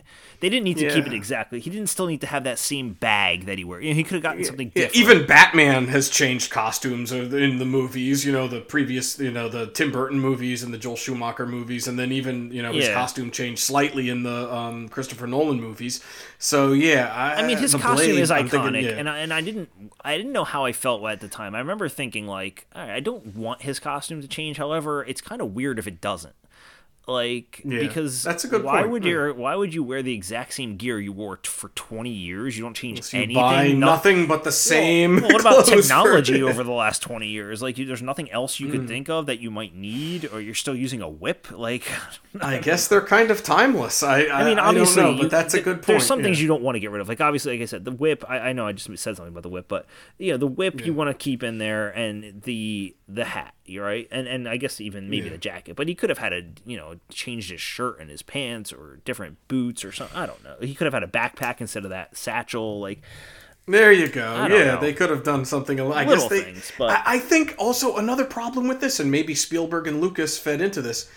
Indiana Jones had become such an icon. Even by the time Last Crusade came out, he wasn't this, you know, icon of motion picture history. Right. Okay, he was popular. He was a big deal, you know, but he wasn't, you know, he was his blockbuster movie was go it got beaten by Batman at the box office the summer of 89 and Ghostbusters 2 and you know, he was just one of many, you know, big, you know, iconic action stars, action movies for that summer. So it wasn't like now we look at Indiana Jones, he's this, you know, legendary yeah, uh, his important piece of history. And so by the time you get to 2008, he's bigger than Ghostbusters. He's bigger yeah. than Batman. He's bigger than you know Lethal Weapon. The movies that may have beaten him at the box office then. And his, they're not Harrison Ford now. Yeah. And his hat and jacket and whip, I think, are in the Smithsonian. Like, and they should yeah. be. Yeah, more so than any of the anything from the other movies that I just mentioned. Maybe some props from Ghostbusters could be in there, but well, at least not Ghostbusters two. No. but you get the point. Okay, you get the point. He's you know so maybe all of that led to him being like this, you know, what you were complaining about, how he was sort of an everyman, a relatable character. Now he's this pristine, perfect, nothing should change. He's like Batman, Right. he's like Superman, the costumes, the you know, he's he's he's you know legendary, and the everyone involved in this movie, I guess, treated the character as legendary. You mm-hmm. know, everyone from Lucas and Spielberg and Harrison Ford, all the way down to you know the interns and everything that were working on this. So There, yeah. There's a funny stand-up, uh, Seinfeld stand-up um, bit where he's like, "You can tell uh, the greatest decade of your dad's life by the clothes that he wears as he gets older." He's like, Yes. "You kind of just ride out whatever the best decade of his life. They just don't change from there. They just ride out that style." I do remember that from one of the episodes. He says it at the end. Yeah. Yeah. Um, so uh, that that that made me think of that. Um, all right, so now they so they find the crystal skull, and then uh, turns out um, Ray Winstone's character has been following the whole time, so he gets it back, and then the base basically after, from that point on, the movie is just one giant chase. Um, you know, through the jungles, you know, they, they, you know, it's, there's the reveal that this skull has. First of all, the the the big reveal, I guess, is that you know there are it, they, it is from an alien. Um, Well, you look at the size of it. There's no uh, mistaking that. And also, how how did you feel about the ad campaign where the skull, the alien skull, was front and center in a lot of the posters? Um, you think it gave too much away? Uh, that was another reason I was hesitant to be excited and optimistic about this movie because I thought aliens in an Indiana Jones movie that doesn't belong. I mean, Yeah. I'm still going to see it no matter what, but uh, you know, I wasn't I- too I- worried about that. I mean, everything Oh, about I Indiana was. Jones is unbelievable. So, I mean, in some way, yeah, but there's a difference between archaeology and hist and and sci-fi. Yeah, it didn't. That's something. So once I saw that, then but the fact that they revealed it before you even bought a ticket, before you know the, the it was on the posters, I was like, that didn't sit well with me. The advertising, you know, of that didn't sit well with Yeah. me. And then on because then otherwise, well, what's the crystal skull? What is it? Could just be a jewel, an amulet, you know, like the Holy Grail. I guess they did It- kind so of give that, that it took away that mystery, you know, of, of what what it was that they were looking for. I think they did that on purpose because it would have. I think it made people realize. I think people would have been more disappointed if they went into this not thinking that and saw aliens and being like, seriously. I don't know Because that the scene when they you know when they're in the jungle and she opens up the casket and shows you that alien body from which was from clearly from Roswell, um, Mm-hmm. or supposed to be, um, Well, it's Area 51, so yeah. yeah, um, that's when I was just like, all right, what like. I guess this really and I just feel like none of that belongs in an Indiana No, Jones I agree. It- I, it that's just my off. opinion. And so you mix the you mix the Ark of the Covenant with the you know the alien bodies from Roswell, and it doesn't me- to me it doesn't mesh. It's taking two cool, unique, interesting concepts. Uh, and, and they don't mesh. It- and and one of the know. things about the other Indiana Jones movies is you don't find you you up until the end of those movies, everything they're searching for is something that anybody could be searching for. It's not Mm-hmm. mystical. It's not all powerful. You know, they might think it is, but there's no even yeah, Indiana. well, the Ark certainly had some, you know, right, but even Indiana and, so- Jones. and then so did the Holy Grail. Yeah, but even Indiana Jones didn't believe in those things um, until Yeah, that's until true. he His saw father the did, power, and the other right, people did, until he yeah, saw the power of those things. Um, Yeah. he didn't believe in in the ark. You know, he actually laughed at it when he and Marcus were talking. Um, right. So he, you know, and then he realizes the power. But this one, they kind of, you know, throw it out there right away that this is this actually is a, a- an alien skull. Like they don't A magical, yeah, alien, magical. yeah, it starts it starts talking and- to him when he's strapped into the chair, and he starts. It didn't sit well. You know, having a none of none of this. Yeah, yeah, none of this sat well with me. It was So, just weird, uh, yeah. And then so then Marion, you know, then you it's revealed that Marion is um, uh, Mutt's mother, um, yeah. which and that should be an oh my god moment. Did you feel anything when they took her out of the car? no, in fact, because she was in so much promotional work, I knew before anything. As soon as they mentioned the name Mary, I knew it was her.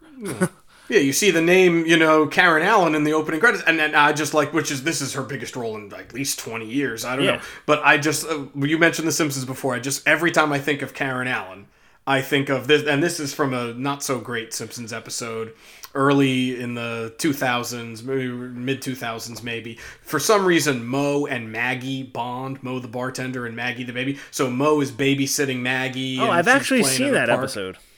She's playing. Okay, she's playing in a park, and a, a woman comes up to Moe and goes, "Oh, she's so cute." And Moe goes, "Yeah, well, you're no Karen Allen yourself." and then, the, and then the, the woman goes, "I was hitting on you, you jerk," and she just walks away. And he's like, "Oh no, no, come back!"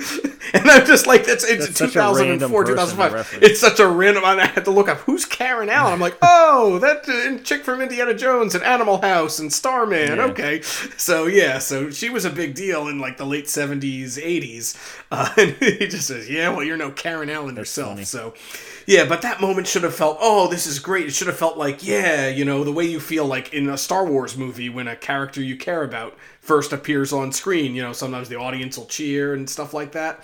Uh, this just was like, okay, yeah, I, I agree. Whatever. It was like, well, I was like, I knew it. You know, I she she had been in the trailer. It was no secret that she was in this movie, so of course it was going to be her. You know, I. Th- but even in the recent Star Wars movies, when they revealed Carrie Fisher for the first time, when they you knew Harrison Ford and Mark Hamill were in it, you you know there was like a yeah you know, some the audience applauded you know when I saw and I did feel like a oh that's nice there they are you know just, uh, yeah whatever didn't do anything for me yeah no there's uh, no drama I thought his reaction was good um, I agree I was gonna say he makes once again Harrison Ford right good carries look, it good face yeah. his he carries yeah he, he makes that you know like oh I understand how he feels but I didn't feel anything no so. I, I thought that was stupid um yeah. What did you think in general as the Russians as an enemy?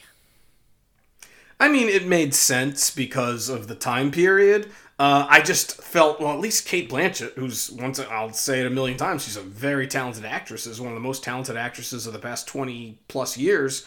But my God, is she terrible in this? She's never been this because she's cartoonish and just she makes stupid decisions. Yeah, everything about uh, it is uh, bad. Everything about it, yeah. I mean, they're they're all bad shots, but that's okay. The stormtroopers are bad shots. They're bad. Yeah, sh- the Nazis that, are bad shots in the other Indiana Jones movies. I mean, so I wasn't upset with them being the token enemy for you know this movie. Um, I just I thought they could have been handled better or acted better. I agree. directed better. It, yeah. Like you said, timeline wise, it had to be them, right? There was no one else yeah. really for it for it to be. Um, but yeah. they, you know, I think the part of the problem is because the other, you know, main villains, at least in two of the first three movies, are Nazis. It's like it's it sets the bar so high for for villains that you know Russians not that yeah. I mean I know it was the Cold War and, and they were our enemy at the time but it didn't it wasn't the Nazis you know what I mean it's no it's not you're not talking about a different world if you know Indiana Jones fails whereas you know you know Hitler is trying to take over the world and conquer Correct. you know and kill uh, anyone that's not the master race in his his right. uh, process but and even though let's let's give a shout out though to Temple of Doom here even though yes the the indian that evil indian mysterious cult uh, is not you know going to change the world if they get their way they're still pretty memorable yeah okay Mola Ram they're still pretty impressive and unforgettable villains so mm-hmm. they do some things that you know make them feel almost as evil as Nazis. So right, and that's impressive because who even knew or knows what the Thuggee cult is? You know, like they had to introduce yeah. that concept and right. make it you know as a, a, a formidable uh, you know uh, villain to Indiana Jones. Yeah. Whereas. You know in this case it was just like yeah well it's the Russians it's 1950s. Yeah, there you go. It didn't have that sense of urgency right. like everything else in this movie. Everyone's everything in this movie is just sort of coasting from scene to scene. Mm-hmm. You know it, it, it's like it, nothing. There's it's it makes for an overall forgettable story and a forgettable disposable movie and like i said unnecessary just so unnecessary yep. so some individual scenes might be good i thought some of the jungle scenes you know in the with the sets and the temple and the, all the stuff the toward you know, the going end. through yeah i thought those were pretty cool i agree um, um I, but but so what? It didn't amount to anything. Right, exactly. So, so you know, they end up escaping from the camp, the Russian camp, and they they go into the they they end up getting sucked into quicksand or something, and that's when you find out that you know uh, another spoiler, but uh, Shia LaBeouf's character is Indiana Jones' son, which anyone with half a brain saw coming eight years Yes. eight years before that was revealed. Unless you never saw a movie in your life, you saw that coming. I think. yeah, uh, seriously, not even never saw a movie unless you never read a book or anything. Like unless you unless you literally were clueless about everything in life, you you saw that coming. Um, And once again, you should feel oh my god, but I felt more of an oh my god when uh, Jenny reveals that uh, the little kid is Forrest Gump's kid than I did in this. Yeah, okay, like this just even though it's obvious, but it, it, it I felt no, more of but a it, it had oh, more you know. emotional weight on it than this did. Correct. Yeah. Yeah. Um, and that whole scene was just ridiculous. They tell Ox, the the John Hurt's character, to go get help. Meanwhile, the guy is incoherent and is mumbling like a and they're screaming and making so much noise, and they save him. Are you going to get to how they save Indiana Jones out of the quicksand? Well, yeah. So, well, first, first, I'm gonna complain that they tell Oxley to go get help, and he comes back with all the Russians. Well, what did you expect him to do? What did you think he was going to do? The guy, he, like, That's a good point. I mean, honestly. But all right, so yeah, so to get them out, the Shia LaBeouf comes fi- finds this like I don't know. 30 foot long snake and uh, Yep. launches it into the snake into the sandpit. Uh, Karen Allen And in case you've never seen the other Indiana Jones movies, snakes. He's afraid of snakes. Yes. He hates snakes. So they have to they have to bring that back. Meanwhile, there's not a snake in another movie other than the first one. Honestly, but I guess it's such a memorable because, because it's such a memorable line and and Yeah. thing about him yeah. that uh, you know you realize that uh, they had to work that in. I guess. Honestly, I'm thinking whenever someone in my life tells me they're afraid of snakes, I think of Indiana Jones. Right. So I guess that's the reason. You know, they had to bring that Yeah. back. So it's it's it's pretty. yeah, iconic that, that's how him. important, yeah, Yeah. iconic and, and significant it was for Raiders of the Lost Ark. Yeah. So to get him out, you know, they have to call the snake a rope so that he'll actually grab it and get out of the sandpit before he's being sucked out. What did you think of that? L- like he's a little kid. Yes. You tell him, "Oh no, it's it's it's not a snake, it's a rope." Okay, that's like, "Oh no, it's not medicine, it's candy." Okay, Right. like Exactly. It's like putting, you know, mixing the peas in with the mashed potatoes so you don't realize you're eating them. yeah, it's pretty stupid, but yeah. Um, Oh boy. yeah, I thought that was. I mean, it was fine. I, I didn't hate it as much as I hate other things. If that, you know, I could live with that, I guess. Um, yeah, compared to what comes next. Yeah. yeah. So then there's this this car. we still chase. haven't touched on some of the worst things. Yeah, the car chase in the jungle. The car chase in the jungle was to me which should, should have been awesome was horrendous It looked so fake. looked so Only horrendous fake. because it looked fake. Not because he was old, not because they were having you believe unbelievable things with the fencing and the tossing and the jumping, but it looked so And phony, that's- even for 2008. that's where the cinematography got me the most that whole scene the lighting is weird everything's real shiny yeah, and there's no shadows. Yeah, they're in the jungle, Yeah. and it's it's brighter than uh, if they were on a beach in Malibu. and they have like a glow they have like a, a shiny glow like yeah, it's like the bad- sun was on them. I don't but it- understand it, why they Like, did that. I- I don't- I don't understand. don't know. Yeah, It was you can see- very- There's no shadows. Yeah. it was very weird that's the point i mean you you've been saying it the whole movie i noticed it there um, so i guess that's probably where it was the worst um, Okay. Yeah. Yeah, the fencing scene was I, I don't know, I thought it was stupid. It was like swashbuckling. They did pirates. mention that he. They did mention that he he does fencing. They didn't mention that he can swing from vines like Tarzan, but they did mention they did that, that, set that Shia yeah, LaBeouf they did set fence, that up. yeah. But I, I still thought it was kind of ridiculous. First of all, why does Oh, it was very ridiculous. First of all, why does yeah. she have a sword? Like, what's this backstory there? She has a sword so they can have a sword fight. Honestly, yeah. How about the fact that they're fighting on the, the, the you know the roof of these cars or the you know the front the hood of these cars, and there's also a gun mounted on the Yes. Indiana Jones' car. All he has to do is shoot the gun, shoot the gun, and take the skull. there's a Mission things. All you gotta do is hit the brakes. This, like, they didn't. That too. they didn't yeah. need to keep up with each other. Then at one point, he's straddling the two cars Yes. and, and getting hit. yes. In the, hit like a human cartoon. Right. Like he's getting yeah. hitting, hitting the genitals as, as he's fighting, which I don't know if that was supposed to be funny or I don't know what It what I was supposed it was to feel. just it looked it, it wasn't funny because it looked fake. Right. Everything about from this point on, and this leads into eventually he gets knocked off, and then he meets some monkeys. Which, uh, by the way, did you notice the monkeys are anti-communist? Um, very patriotic uh, monkeys that were that's no, they're not in America, but you know, very very uh, you know capitalist monkeys because they attack the Uh, Russians.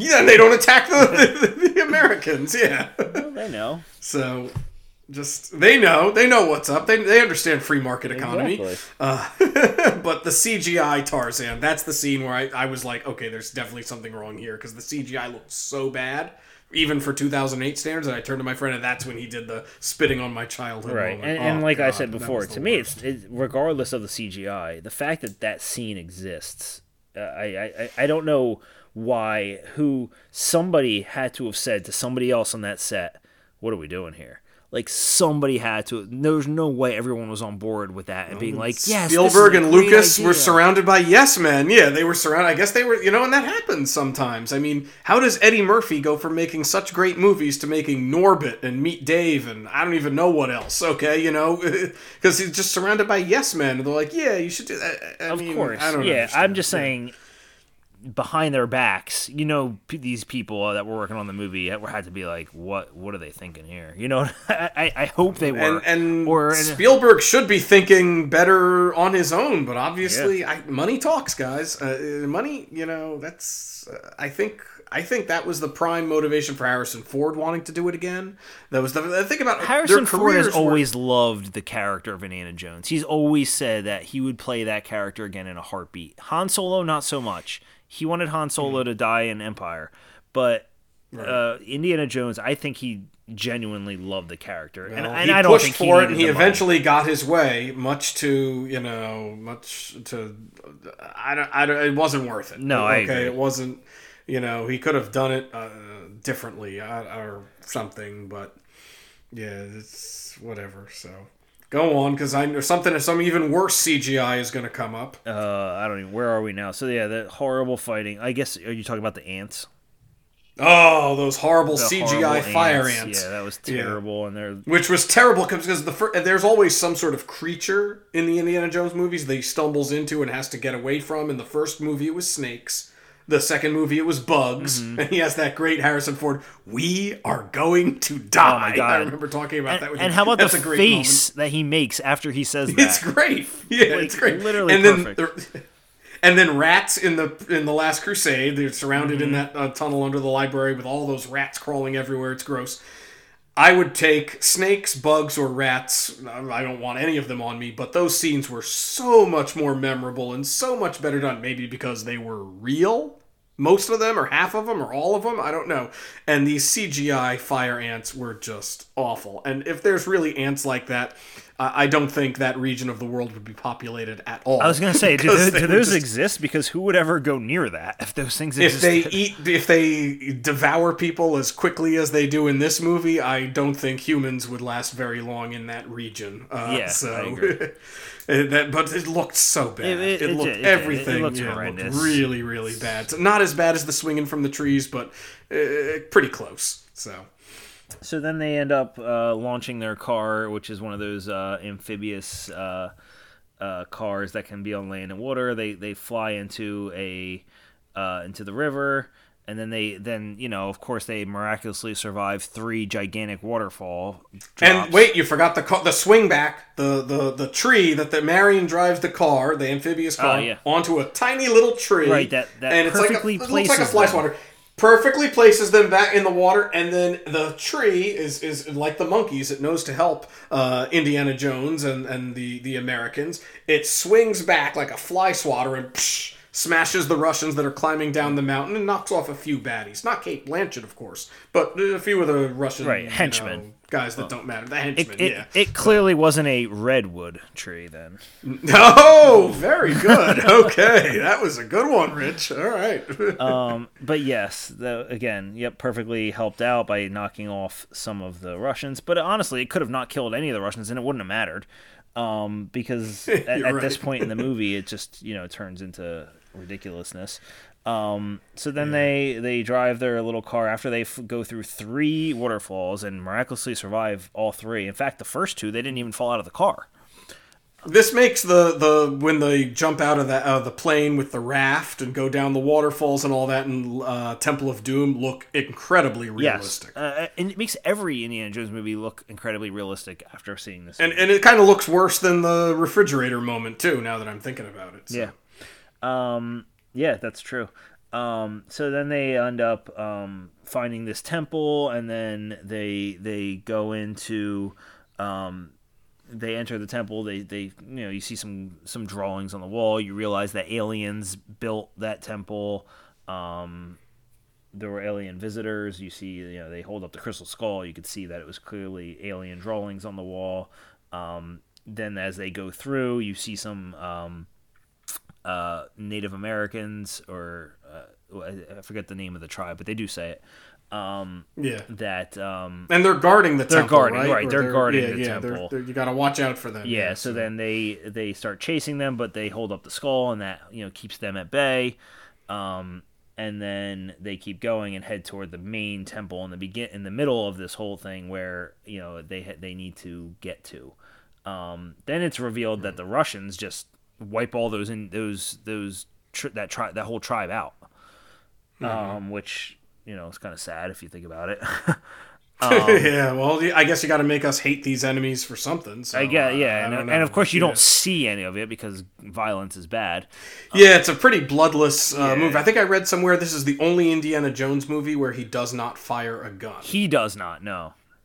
Yeah, Yeah, Indiana Jones does yeah, not fire a a- gun, a which of course his firing the gun in the first movie was one of the most memorable scenes. Yeah. So Um, I don't know. What one thing you didn't talk about? What did you, well we talked about the reveal of the crystal skull. What do you think of the crystal skull itself that John Hurt is hugging this whole time? What do you like the skull, the look? What do you think of it? Um, I think it looks a little ridiculous. Okay, I felt the same way. It looks so fake. Yeah. It looks like what you would think of a fake alien skull if you were to have a a fake alien prop skull from a cheap movie. It just looked yeah, just and but once again, too shiny, too neat, too. I guess it's crystal, so it's got to shine, but it, Yeah. I don't know. It, it looked glossy and fake like everything else in this movie. Yeah, So uh, yeah, I agree. I wasn't a big fan of the Crystal Skull. I thought it looked kind of cheesy. Um, Yeah, so then they they get to some temple and they gotta you know figure out how to get into it and everything, and that's you know classic Indiana Jones stuff. The the the set pieces were great, you know, all practical. Um, so I, I agree with you there. Um, but like you said, it just doesn't amount to anything. Like it was just like, okay, this is, this would be good if it made me feel anything at all for this movie. Um, they get, you know, they end up getting into this throne room of where there's 13 aliens and one of them is missing its skull. So you find out that uh, that's the where it came from. Uh, they replace the skull and the head, and I don't know. Th- things just get weird after that. I don't even know. I don't even. I all can't even the, the, the, the 13 bodies start to rotate and mold into one and as it does it the the skeletons that are sitting there it starts to grow like you know muscle and tissue Right. and look like an actual living alien and eventually it, it becomes a living alien alive um, and then it they all try to run away they know they're in danger we got to get out of here but Cate Blanchett wants to stay she wants the knowledge of whatever this alien yeah, has she wants to give to. her yeah, it- she wants knowledge. So she's a. gives it to her and it burns up her brain and her eyes turn into fire and it's a horrible uh, she's a horrible character but it's a laughably bad death scene Yes, i thought I um and, and and also we learn that these aliens are not aliens from outer space but they're interdimensional beings Right. which was very important that lucas wanted to input allegedly that was one of the well, somehow how he convinced Spielberg to direct this movie because Spielberg's very particular about his aliens because he feels he's his philosophy has always been aliens are peaceful. Okay, he thinks if there is intelligent life out there, it's going to be like Close Encounters of the Third Third Kind or E.T. Then I was like, okay, so wait a minute, what about War of the Worlds? War of the Worlds wasn't an alien movie for him, it was a terrorist movie. The aliens were supposed to represent terrorists, it ah. was his reaction to 9 11. Yeah, whatever. Okay, I didn't care for that movie either, for different reasons, but I don't want to go off on that. So here he was convinced, just simple, like, oh, they're not aliens from outer space, they're interdimensional beings. Oh, okay, I could do that. I mean, So, and I guess the aliens per se aren't evil. Tomato, they tomato. took something from them, they take it back. It's just what, yeah, I, I don't understand. But going back to what you were saying, no stakes are involved. This is the big climax. This is the, you know, him getting the Holy Grail to save his father. You know, him surviving the Ark of the Covenant. Him on the the bridge, okay, with you know cutting all these great climaxes Mm-hmm. from Indiana Jones movies. They have some of the best climaxes in any action movie and this is this is what they have and, and it, not only does it look silly but i don't care Right. I don't feel anything, you know. It's not like Indy's father dying, or like he's gonna die, or you know, a kid, you know, short round is gonna die. It's just there's no sense of danger. No, it's it was one just- of the worst endings, and it really felt like it did not belong. Okay, this more than any other Indiana Jones ending, it just didn't belong. It didn't. Aliens don't belong there. Flying saucers like that. The saucer going up. Uh, it's just it, it really left me feeling just so indifferent. Oh, but Mac dies, um, Ray Winstone's character, and I guess you're supposed to That's feel right. something about that. Uh, Indy, Indy tries desperately to save him, although I'm not sure why, since he betrayed Indy like four times during this movie. Um, Yeah. But yet, Indy still has to try to save him. Uh, I don't know. You know. Yeah, I cared more when Alison Doody, the blonde Russian from Last Crusade, who double crossed Indiana Jones, and he had tried to save her, but she couldn't because she was obsessed with getting the Grail, and she reached for it. I cared more, you know, feeling something when she died, even though she wasn't, you know, a nice, good character per se. Um, Right. I, I agree. It was just it was just dumb. That whole uh, the whole ending was I it's I don't know. I, it's, I I can't even explain it. I was just like, all right, this is happening, I guess. And is this movie over yet? like at that point, it's just like yeah, this, and it, it's yeah, it, yeah. Oh god, and there's a great South Park about why would they do that? Why would Indiana Jones do that? you know, and the, you got there's a South Park I forget what it's called, but they're raping Indiana Jones, and they spoof Deliverance and The Accused, and I guess two movies that have very you know significant rape scenes in them, and they're they're spoofing that, and they're showing like Lucas and Spielberg doing that oh, to jeez. Indiana Jones. It's it's funny, and it's because the kids are like, "Why would they do Yeah. that? No, Indy was my friend. Why are they doing my that?" So yeah, Um, it's a good South Park. Yeah. Um, so then you know, then the they get out and they escape and they see this like uh, it looks like a flying saucer appears and flies away and then water you know the whole temple and everything crumbles and water wipes it all away and. Uh, I guess all of a sudden John Hurt's character comes back to uh, you know comes back to his senses and is normal Yeah. again and He's normal again. yeah, and then um, then it cuts to uh, a chapel, and you see Indiana Jones getting married. And um, what did you think of the scene where the wind blows the hat to Shia LaBeouf, and he he's Ah. just about to put it on, and Indy walks by and snags it? I'm glad you asked. Okay, so I I hated seeing Indy getting married because to me, it's, I guess it's like James Bond. It's something like it. It it felt to me inherently wrong that it went against everything with this character. He's supposed to be a loner. He's supposed to be you know out just for adventure. You're not supposed to get married and settle down and all that thing. So I didn't like that. But once again, look at George Lucas. Look at Spielberg.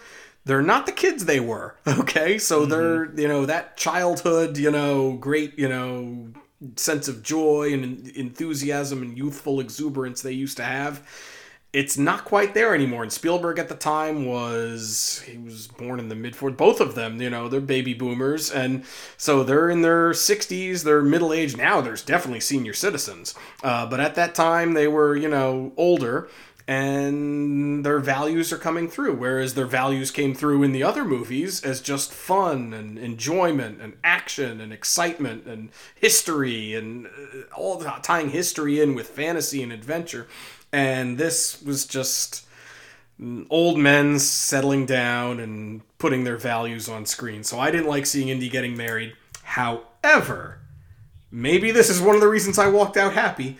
I breathed a huge sigh of relief when he took that hat from Mutt. That was a great, once again, credit to Harrison Ford, just the way he did it, okay, with his hand, his head, everything. Because you really, you know, he's got the hat, you know, uh, Shia LaBeouf has the hat, and he's about to, and one second more, it would have been firmly on his head, and Harrison Ford took it and, yeah, yanked it on his head. So that gave me a sense of, I felt this whew after that happened i felt like such a relief I- you know? I- even now even knowing that it's going to happen now it's it's well choreographed and well uh, directed and acted. I agree. I do like that scene. It does make me mad a little bit that there was even a thought in people's heads that hey, maybe Shia LaBeouf will be the new Indiana Jones. That you know That's that would have been point. awful. Um, That's a good point. Yes, it would But- have been. Yeah, this is Indiana Jones. It's not Indiana Jones and Son. It's not Exactly. g- You know, it's it's Indiana Jones. It's that's it. you know? exactly. So I, I I do like that though. I do I do I thought that was a funny little nod. Um, how This isn't the Indiana Jones cinematic universe. It's just I Indiana hope Jones. it, I hope it stays that way. But hey, you never you I never know so. Well, I think it will. They're not, they could have gone the James Bond route with Chris Pratt, and they're choosing. I feel like Indiana Jones is like Rocky. If you're gonna make Rocky, only Stallone can play him. Right, you got to make Creed. The, the- fine, then that's great. That's what I mean. okay, and You know, he's you holder, make- and and they find someone I- else. Yeah, right. Okay, but, but yeah, but even still, I feel like that Indiana Jones is even more. I don't know. I, I just it, ha- it would have to be amazing, and Creed ended up being pretty amazing. So, I mean, I guess never say never. It's possible, but I don't know. So, I mean, this is the third time I've seen this film. My first reaction in theaters somehow miraculously like the critics i mean i guess critics are you know fans too and we can you know get emotional for characters that we love and have fond memories of and i liked it i rewatched it on netflix about a year ago maybe six months a year ago and i hated it okay i thought it was i right away i knew this movie was unnecessary even the first time i saw it in theaters and i knew right away it was the worst of the four but for some reason i still walked out happy um, but this, you know, the second time I saw it, I hated it. And now this time, I kind of feel mixed. I don't hate this movie. It's not a terrible movie. I mean, it might sound like we're making it out to be terrible, but it it's it's just so unnecessary and so forgettable and I just you don't care. There's never nothing is at stake that's serious. The most suspense I felt was when Shia LaBeouf was about to put the hat on. Yeah. Okay, that one might have been the most. So maybe that he made me feel something. He made me care after sitting through two hours of nothing. Mm-hmm. I really cared, and I was like, "Whew, all right, good, okay." So Yeah. I had my little heart going for a second there. So I mean, that's my final take on this. It's not the worst Spielberg movie, and it's maybe not per se a horrible movie. It's just, but it's also not a good movie. did- I can't, I can't recommend. What did you really originally give it? Three stars, you said. I did. What, what would you and give it I- after last night or this most recent video? Two. Two. I wouldn't give it one. I wouldn't give it. I would give it two. Two and a half would be too generous. I would give it one Okay, half. there's. Okay, so you you were even more let down. Once again, you're the tougher critic than me every single uh, Yeah. time.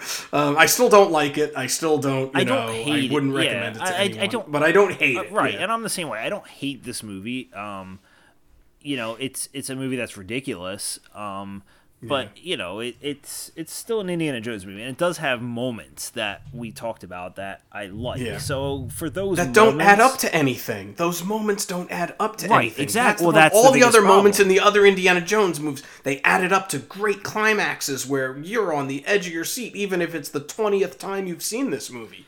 You're you're you know you're there. You're feeling it. You're excited. and that, and that's Um, why I would give those movies four stars, and I'm giving this one one and a half.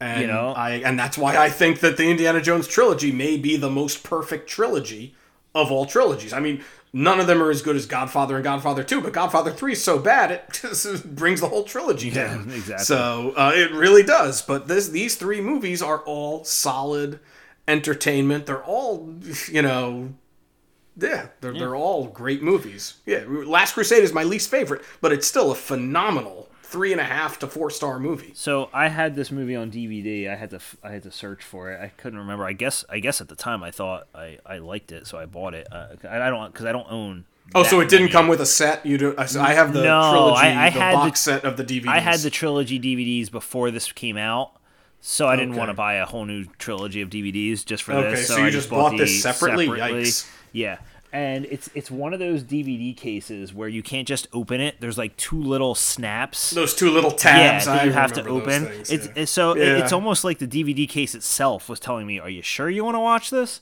like I, I couldn't just open it. I was like, "Why won't this open?" And I was like, "Oh God, these two stupid tabs." I'm like, even the DVD doesn't want me to watch this. Um, yeah, so that that's how I'll end this one. Um, again, obviously, I think this movie is a real big mistake. Um, I think the critics made the mistake this time. I think the audience is on point. The audience score on Rotten Tomatoes was 53%. I think that's accurate. Just, just yeah, to I think it's closer to a fifty. yeah, just to put it that, in yeah. perspective uh, with this movie. So the other movies, audience, well, the critic and audience scores. So for Raiders of the Lost Ark, 95 critic, 96 audience. Uh, Mm-hmm. Temple of Doom, 84 critic, 81 audience. Last Crusade, 88 critic, 94 audience. Um, I agree with all those because I think Last Crusade. I'm more on the audience side. I think it's closer to 94, and I think you're you're probably in line with the critics. We're about 88, um, which would probably. But I still love. And be like I remember stars. when that came out. Yeah, I remember when Last Crusade. It, I didn't see it in the theaters, but it it did not get the great. Neither did Temple of Doom because Temple of Doom was gory and graphic, and you know, ooh, it, it it's the reason why we have PG thirteen. It it pushed PG, you know. boundaries too far where parents were like no we can't we have to have something between pg and r so they created later in 1984 that year they created pg-13 and last crusade got maybe you know wrongfully criticized i guess because for the reasons that i said it ruined the mystery of indiana jones last crusade. So that the how he gets the scar on his chin all the stuff at the beginning i mean it felt like a retread of raiders of the lost ark but then once again, I mean, you could say I'm wrong about this, but Sean Connery shows up and he saves that movie and makes that movie completely more enjoyable I than agree. it should be. I mean, his his line delivery, I should have mailed it to the Marx Brothers, and then he's shooting. I'm sorry, son. They got us when he shoots his own plane.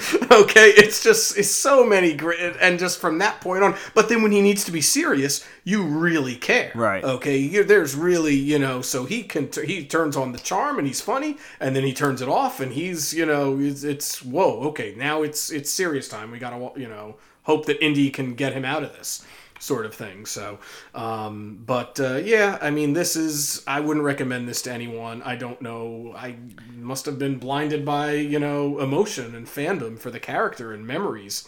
Um, Yeah, I, I, you know, I couldn't recommend saw this to anyone. If I was going to recommend an Indiana Jones movie, it would not, you know, this would be the last one I would tell them to watch. In fact, I would tell them not to watch. I this wouldn't one, recommend yeah. it at all. I would say, yeah, I would say watch the original trilogy. Pretend like this doesn't happen because that's what I try to do. Um, so one uh, last thing while we're on the topic of Indiana Jones, I hate that they went and changed the title of Raiders of the Lost Ark to Indiana Jones and the Raiders of the Lost Ark. That's Lucas. That is you. Lucas, Okay, and I can't believe Star Wars Episode Four. Yeah, go along with that. they're friends. I don't know. I, I, you know, you wouldn't go along with something with your friend for your friend if he really. Uh, I don't know. Eh, whatever. No, not if I thought. I didn't the know that wrong- that was I officially. it was the wrong. I didn't know that was officially changed. The Yes, it I say- It's- I it's still officially okay. changed. Well, I still call it Raiders of the Lost. I always Ark, will. so I will never add. Yeah, okay, yeah, that's what it was in theaters. That's what it is. Now. It was for If they years re-release it like Apocalypse Now Redux. Yeah. you know, then that's then I'll call it Apocalypse Now Redux, and that'll be the different version. Yeah. Okay, or the director's cut or whatever. So, um, but. Uh, yeah, so I mean, in the end, I wouldn't recommend this. Uh, and in the end, once again, Rich, uh, you know, you you've hated almost every movie that we've uh, done for this so far. And next week, I am very curious because the movie that I'm picking for us to do next week does tie in to Indiana Jones Four. All right. And I'm going to say it right now. Okay, Predator Two. Ooh. I have never Have you- seen Predator 2.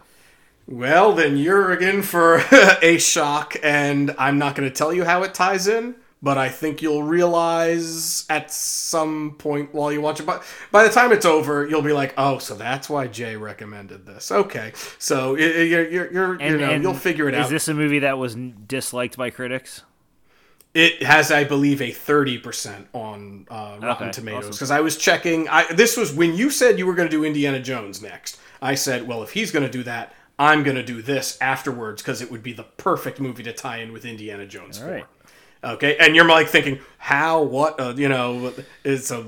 I am. You'll find but, out. Yeah, I guess I'll You'll find out watch it. I can't wait to hear your reaction. Okay, um, and, and I like Predator Two. I don't like it better than Predator One, but I'm picking Predator Two because of a connection to Indiana Jones and the Kingdom of the Crystal Skull. So that's where we will leave this off, and that's when we will pick up with Predator Two next week. Uh, anything else you want to say, Rich? Uh, no, um, you know, like us um, on. Um, uh, you can find us on Twitter and Facebook at Real Big Mistakes. Um, if you you know enjoyed us uh, this podcast and, and you stuck with us for whew, two over two hours now, um, mm-hmm. you know rate and review us on you know wherever you get your podcast from. Um, share with a friend, tell tell tell people about us, um, and hopefully uh, we'll get you know more people on board.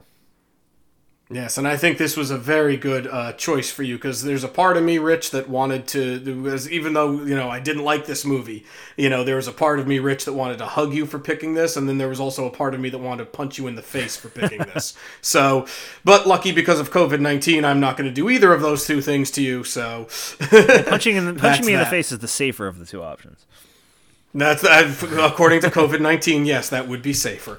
All right, so um, uh, we'll leave it off at that. And I'm Jason Konigsberg of PanandSlam.com. Live long, prosper, and watch movies. And I am Rich Tola. And uh, thanks for uh, sticking with us. Good night.